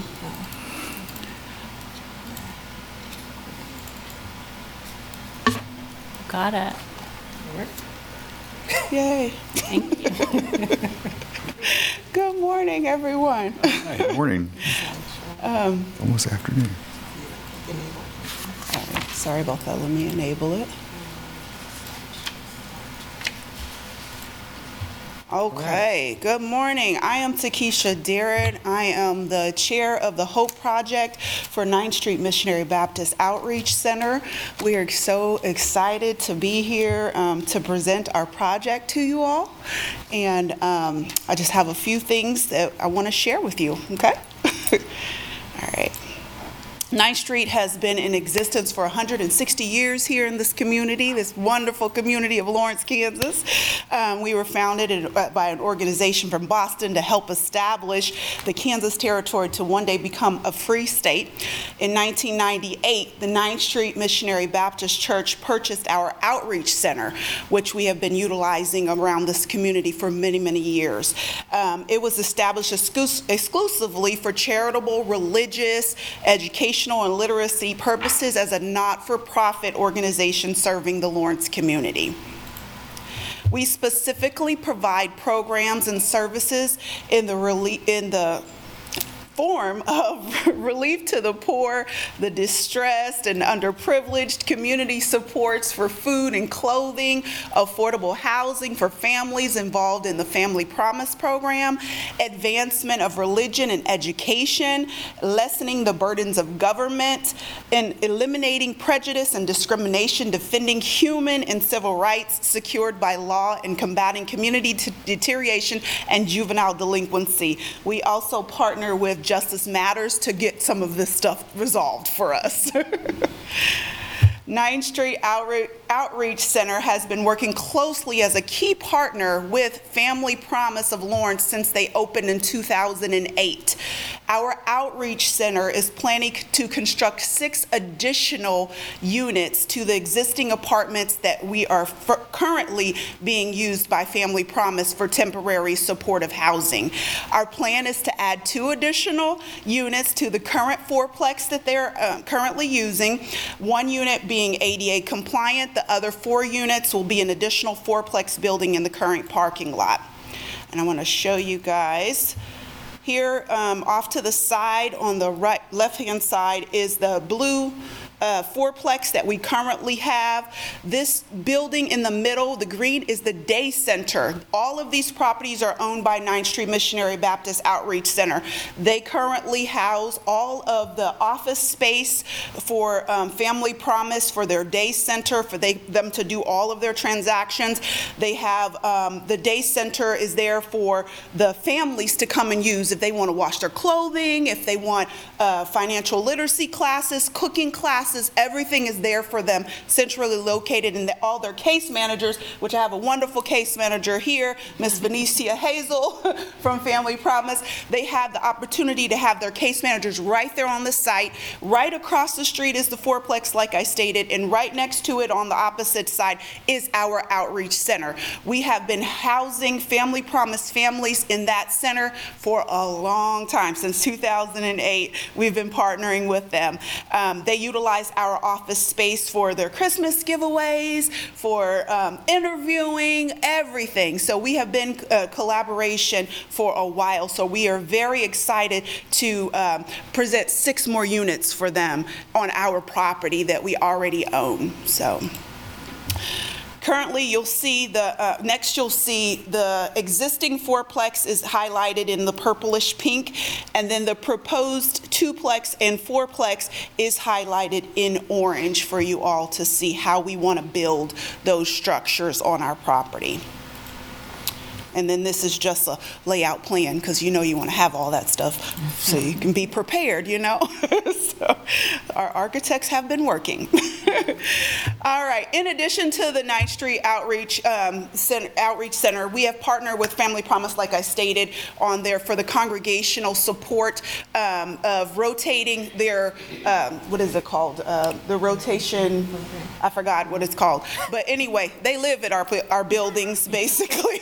I like to make it plain. They live they live at our buildings rotating, and we um, interchange with other churches here in the community. So we normally have between um, two to four of the families. They rotate in our outreach center. We also provided um, shelter for the emergency winter shelter over the last couple of years. We, they housed the families of Lawrence, because they couldn't be with the regular community. They would house them at our outreach center from tw- tw- 2021 and 22, we did the emergency shelter program for that. Um, So those additional new apartments will not only meet the need to keep the community affordable, but address the issues furthering racial equity as well for housing, because we do know that there is um, a need here in this community to have more racial equity housing, okay? And Family Promise is definitely meeting that need. I'll let Venetia take it away. I'm Venetia, Director of Family Services and Programming at Family Promise, and this slide is just showing the demographics that we've had since 2011. So we've served, um, our largest population serves our single female-led households and BIPOC populations, which are well over the census demographics for our local community. Um, And so based on these served by FPL Annual, the use of the units are a big benefit because we're able to have people housed there in a permanent setting for at least up to a year in that, those housing solutions, because they have children and we do serve below the AMI or disproportional households. Um, this is the programming that we serve. So I serve from prevention, diversion, shelter, stabilization, and like she mentioned before, 15 years of serving in Douglas County. Um, we have to date served more than 1,700 families within the 15 years of be- being here, and we really do enjoy the partnership we do have with 9th Street because we're allowed to show and be flexible with the families that we're serving um, in, with housing. And so the current use of the four apartments owned by 9th Street has been very impactful because, like I said, if they have housing vouchers, they can stay there and create rental history. They can do things where they can be for within a year to establish themselves further into the community um, and be be impactful to their own permanency as they graduate out of programming. I'll click it for you. All right. Um, Our plan is to start this program, um, and we have about a 24-month turnaround that we want to kind of target. Um, We have um, several different partners that want to do in-kind donations for this project as well. So with the support um, from you all, we'll be able to further assist the economy with affordable housing for those families. We'll also be able to bring hope by assisting with making it accessible for our BIPOC community. With your support, I already said that. But I made a cute little slide with houses on it. So I doubled that. But anyway, you guys see that. All right, that's it, my presentation. Any questions that you guys might have for us? All right. Yeah, go ahead, Mark. Have, have you submitted a site plan to the city as yet? We have not. What we did is we got the, our own site plan. Um, we got that taken care of already. We submitted um, the plans to architect for drawing that up. We were waiting on the city because we have to combine the lots because we want to be able to make all of that area one, one lot. So right now, we're, for instance, our outreach center, we're putting on a ramp for ADA compliance. So, and they told us that the ramp is going to go into the area with the 9th Street out, uh, excuse me, with the um, day center. So we have to combine that. So that's the reason why we So- haven't did it so yet, you- but that is on the agenda. You've talked to them Oh, yeah. about, We've been in your- several meetings with the city. Okay. Yes, sir. thank you. Yes. Any additional questions? Questions? Um, hi. Hi. Christina Gentry, uh, Family Promise graduate. so- Yes, I am too, Christina. Okay. Here, we are, we're in the building. Awesome. Yes, we're in the building. We're in the building. Um, is HOPE an acronym? HOPE is not an acronym. HOPE is something that Takesha just thought of at one moment because honestly, I- like like Christina just shared, she is uh, she's went through the program before. I lost my home in 2011. Family Promise saved my life with me and my children. We were homeless. Okay, I this program, I am detrimentally just, I, I just love this program. My pastor does anything that we need for Family Promise because of that partnership. So just like Christina is sitting here, I have a full-time job, I own my business, I do everything in this community to make sure the Family Promise is good. So it just brings hope. I love the word hope because it just, you know, it's just reflective of how God, how good God is to me. Thank you. Yeah, Phil? I, I have a question, and that is, uh, I know it's difficult to envision, but if you were only awarded a partial set of funds, you know, how, how would, how could you envision that would impact your schedule or even your ability to move forward on the project? Well, it would definitely impact us um, because we definitely want to be able to provide this within those 24 months. We are contingent upon this grant. However, we are applying for additional grants. We have applied for the home grant as well, and we have in-kind donations as well um, from several contractors and everything that want to help us do this project because they believe in hope as well. Okay, thanks. No problem. I've got one more question. go I ahead. know that we No, are, go ahead. we are at some time. Um, uh, Under the the inquiry about uh, how this project will incorporate trauma-informed policies and trauma-informed services, there wasn't an answer. Could you give me an answer? You you seem to be very much prolific in like what, what the outcome of, of having hope and bringing that is, but what is, from a trauma-informed lens, what does that hope look like for this this That is project? where we partner with Family Promise, because they are the ones that's doing that engineering already. They have a wonderful program already designed for this community and has been very impactful. So Venetia can tell you all about that trauma. So for, um, well, I'll just start from the beginning. So we know shelter is a traumatic experience, so we just start from that belt, that beginnings phase.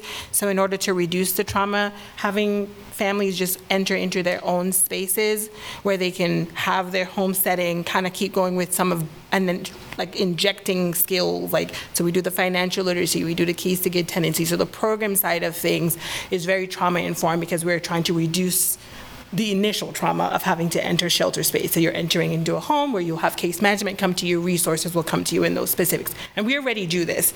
These are, this is, would just add to it so we can serve more um, families in the community. Thank you. All right, any other questions? All right, we'll give you a minute or so to wrap up. I'm done. Spread hope. Joy. But Your smile spreads hope. That's Keisha. right. Thank you. I can ask Okay. one more question. Okay. Yes. Uh, Did, maybe I misunderstood, but is the typical duration of stay one year? Yes. Okay, that, that, Yes, okay. it is. Thank you. All right, thank you for bringing us this project to consider. Thank you both. Mr. Chair, this is Leah Roseland. If I could just um, make a clarifying comment really briefly, that um, they did submit a complete application, that because the application is for development as opposed to social services, they weren't required to complete the social services um, worksheet that asks a question about trauma-informed care. So I just wanted to make that clear to the board, that the application was complete and they required all the, uh, completed all the required questions for their project. Can I make one more? You got a minute? One minute? Okay, I got one. minute. Um, So in, in regards to what Leah said as well, um, one thing that we wanted to make sure that you all knew about is that we wanted to maintain this affordable housing by partnering with Family Promise or tenants to homeowners. So the land that we own is ours. However, those buildings or, in the land also will always remain affordable housing. We're going to enter a contract with them and let them know that if we ever decide to sell this, we've been here 160 years, but if we ever decide to sell the property, it will automatically be given to Family Promise or tenants to homeowners for them to purchase the property. And we will also en- enter into um, a lifetime, I think it was like 99 years or something like that, contract with them so they know that they always have a place. Thank you. Thanks. Thank you. All right, we're going to move on to our final presentation, the Prime Company. It's the Eastbrook Apartments project, uh, new 30-year affordable housing, and this Chris Elsey, Elsey? That's right. Yep, got it. Okay, thanks, Chris.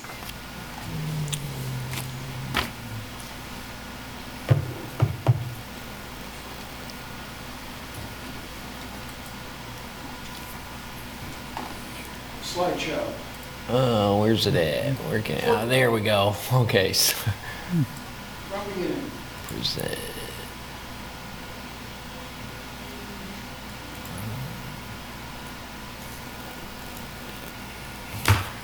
Okay, and then do I need to share my screen too? Yes, please. Uh, just hold that out with the green button at the bottom, or share.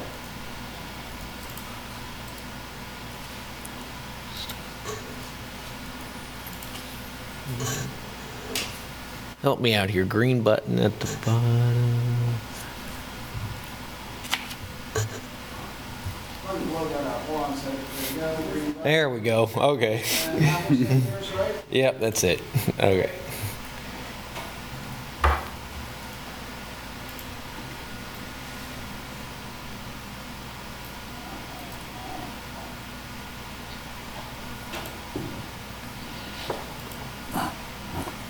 Okay, there we go.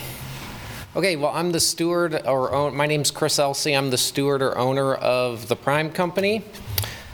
Um, our company motto is Love Thy Neighbor, and our mission statement is to honor Jesus Christ through real estate. Those are some of the folks that uh, I have the privilege of working with. Uh, we're a vertically integrated uh, development company, so we've got our own 15 staff in-house architecture team, so we do all the architecture work. Uh, we also self-perform as our own general contractor, and we also have our own uh, property management company. Uh, we're based over uh, in Manhattan, Kansas, so you'll have to forgive me for that. I'm a Wildcat grad, uh, but we do development in all four time zones, and those are some of the areas we're developing. Um, kind of another aspect of our management philosophy is we have uh, resident life, which is similar. Uh, it's basically developed to help uh, foster community amongst our residents. And I think through COVID, one of the things that we really picked up on is that uh, people are just need to be in relationship with one another. And so you can kind of think of it as like a cruise director or an RA or a house mom or dad at a fraternity or sorority or like a senior center director. But basically, uh, their sole focus is to help develop community amongst our residents. And we've found that when our residents have friends, they are uh, a lot happier and desire to be there and tell other people about the community. And so some, these are some of the events that we have done with that. Uh, kind of moving into the specific project, um, it's a 16 acre tract um, out there on 15th Street on East 15th. Um, it is within the city limits. Uh, it's currently unimproved. It is within a qualified census tract, which is obviously very important for the affordable housing component. Um, as you drive by it now, you'll probably maybe recognize it there. There's a uh, like a lift station there uh, from the street, but it's pretty heavily wooded um, on both sides there uh, of kind of that central drainage basin. Um, and so our proposal that we're focusing on is just going to be on the western portion of the property. We did conduct a neighborhood meeting here at the end of August, and some of the feedback we got from that was to increase the setbacks, decrease the density, and we had uh, access from the south um, into the existing neighborhoods. And so I've kind of got a graphic there um, on the right-hand side there. So our original proposal, we had proposed um, 288 units. We reduced that to 192 units. Uh, we basically increased, uh, we put a, this, we basically moved the structures that were kind of in this area adjacent to the single-family no, uh, neighborhood to the south and to the west and took those out. And this is over like a, uh, I believe it's like an 85-foot current buffer.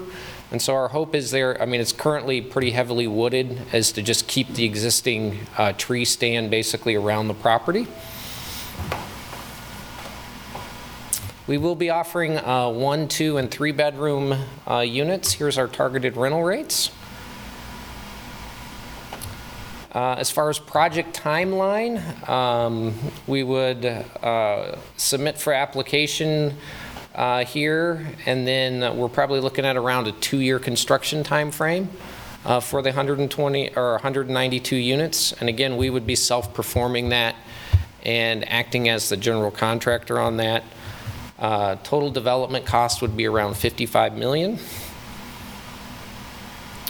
Here's just some, des- we haven't settled quite yet on our design um, I guess, inspiration, but here's, uh, it is, they're three-story kind of walk-up. Uh, We are going to have a community center that will have a pool, uh, workout facility, and then uh, like a business center um, for the residents. And yeah, I'm here to answer any other additional questions you would have. All right, I'm going to open that up. Thank you, Chris. Open that up for questions.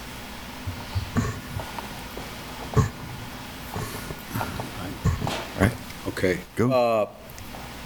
What, and I know we, we sometimes dwell on this to the exclusion of, of all other important things, but how, how do your projected uh, market, or your, your projected rental rates relate to, air- to the, to the AMI percentages?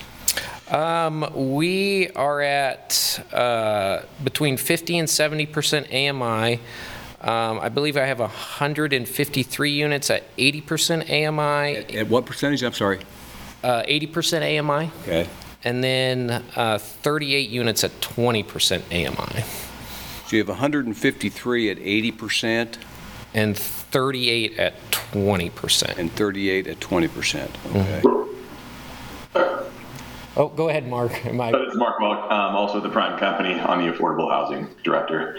Um, we have uh, basically 100 and it's a little different than that. Um, it is 153 units at the 50% AMI level and then 70%. Uh, or 38 units at the 70% level. So uh, just kind of a 80% of the units are at the 50% level, and then 20% of the units are at the 70% AMI level. Throwing around a lot of percentages here, Chief.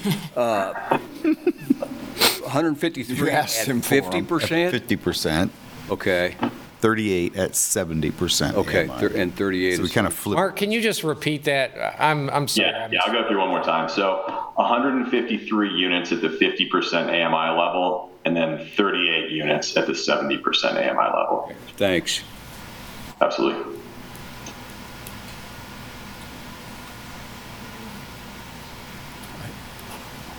I got a lot of Yeah, go ahead. Ask another question. Okay. Ano- Another question that I have is, where do you perceive, how do you perceive the external infrastructure on this development? Where- I mean, looking at it from an engineering perspective, I mean, do you expect there to be a lot of additional external infrastructure required in order for this project to move forward?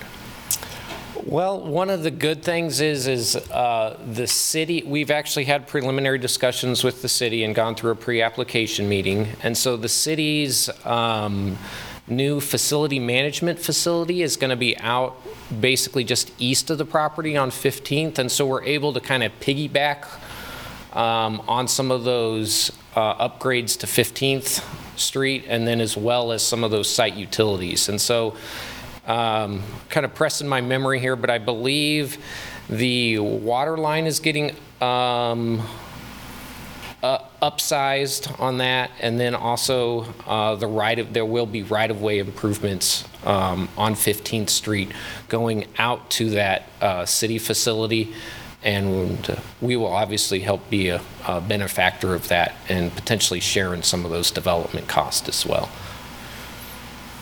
About on the sewage side? Uh, there, this, there is, uh, there is that lift station there that you actually see, and so the sewage capacity is, uh, we've had preliminary discussions with the city engineer, and the sewage capacity, uh, is actually already in place and, uh, sufficient. Okay, thanks.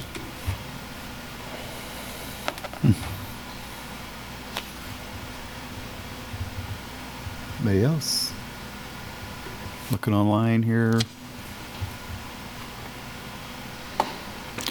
So you've heard, probably all of us have this discussion about permanent affordability, 30-year LIHTC projects. Is there a mechanism by which this could become permanently affordable? Uh, Mark, maybe you can comment on that, but, um, I believe we were just planning on it being 30 year. 30 years is what the current underwriting supports. There's always new funding programs that become available later. We, our intention is to keep it permanently affordable, um, but the flexibility allows us to kind of underwrite and, and kind of have a financially feasible project that we can get a tax credit investors who invest in. Okay, thank you. Thanks. Any more? All right, well, I Thank take- thank you for your time. Appreciate Yeah, it. thank you for bringing us this project. All right. That concludes our presentations. I've got my agenda here.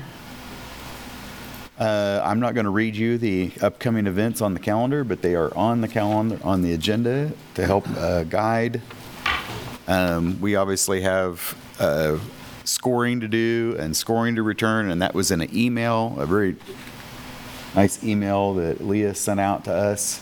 So if you have questions about when things are due or anything like that. Um, I don't have any further comments. Mr. Chair? From the board have comment?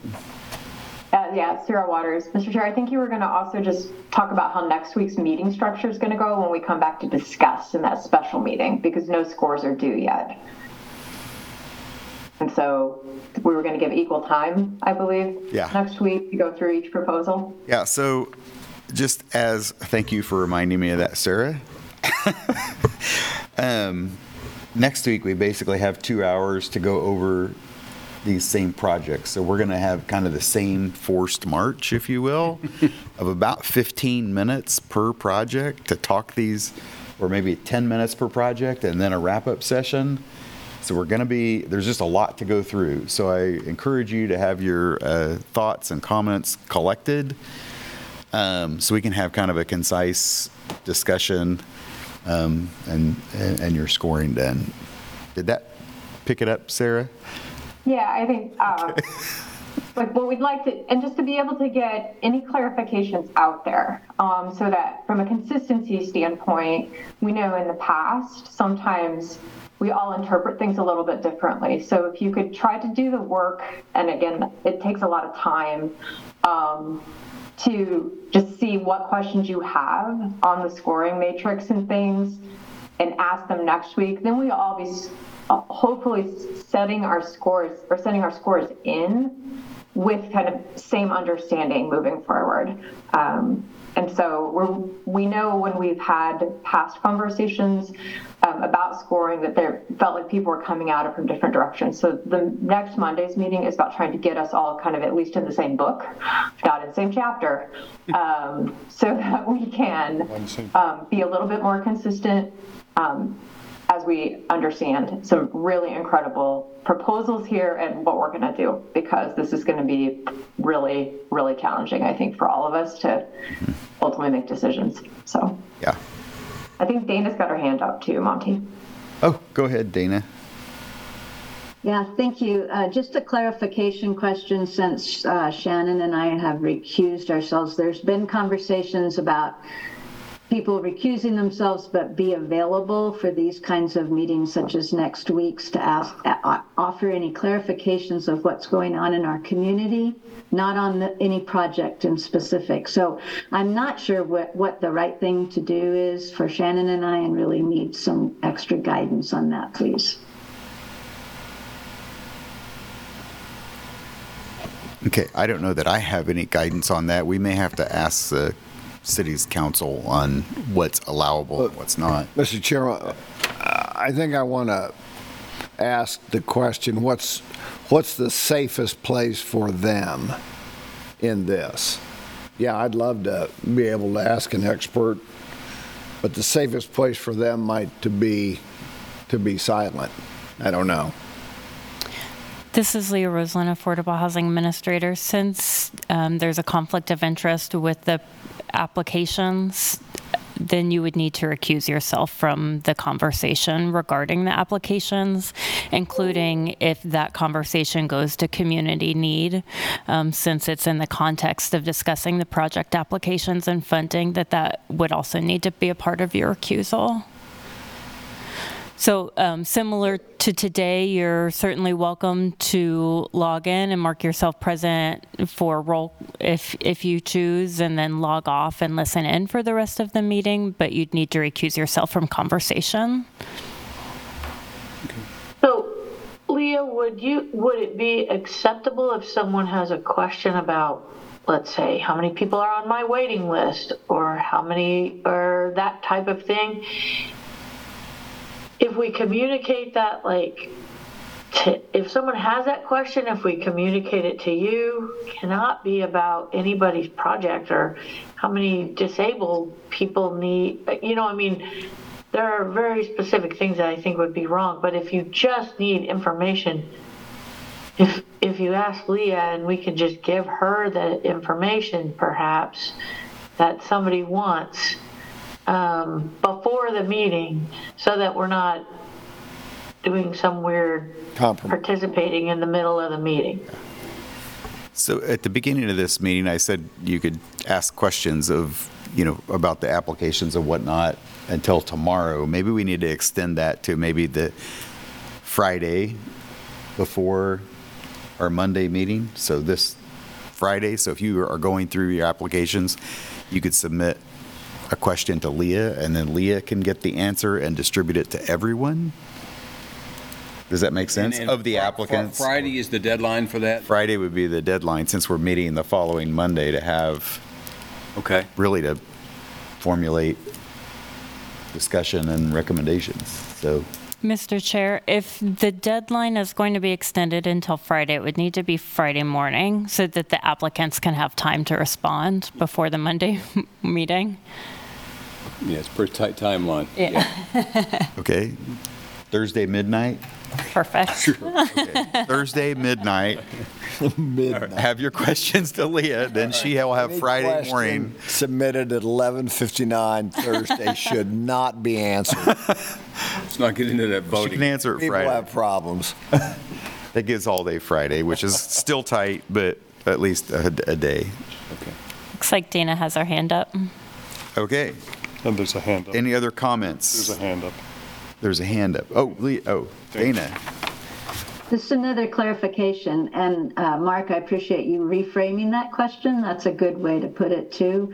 Um, But the- my clarification back to us attending and what Shannon recommended, if there was a question that is just common knowledge for somebody like Shannon or I that would help clarify something in discussion next week. Uh, Sarah and I have talked a couple times about some information from people that had been recused that is common knowledge that kind of led to what Sarah's question was about inconsistencies. So I would like to consider something like Shannon suggested where we are not allowed to comment, but if there's a question, we could somehow get that answer next week to through Leah.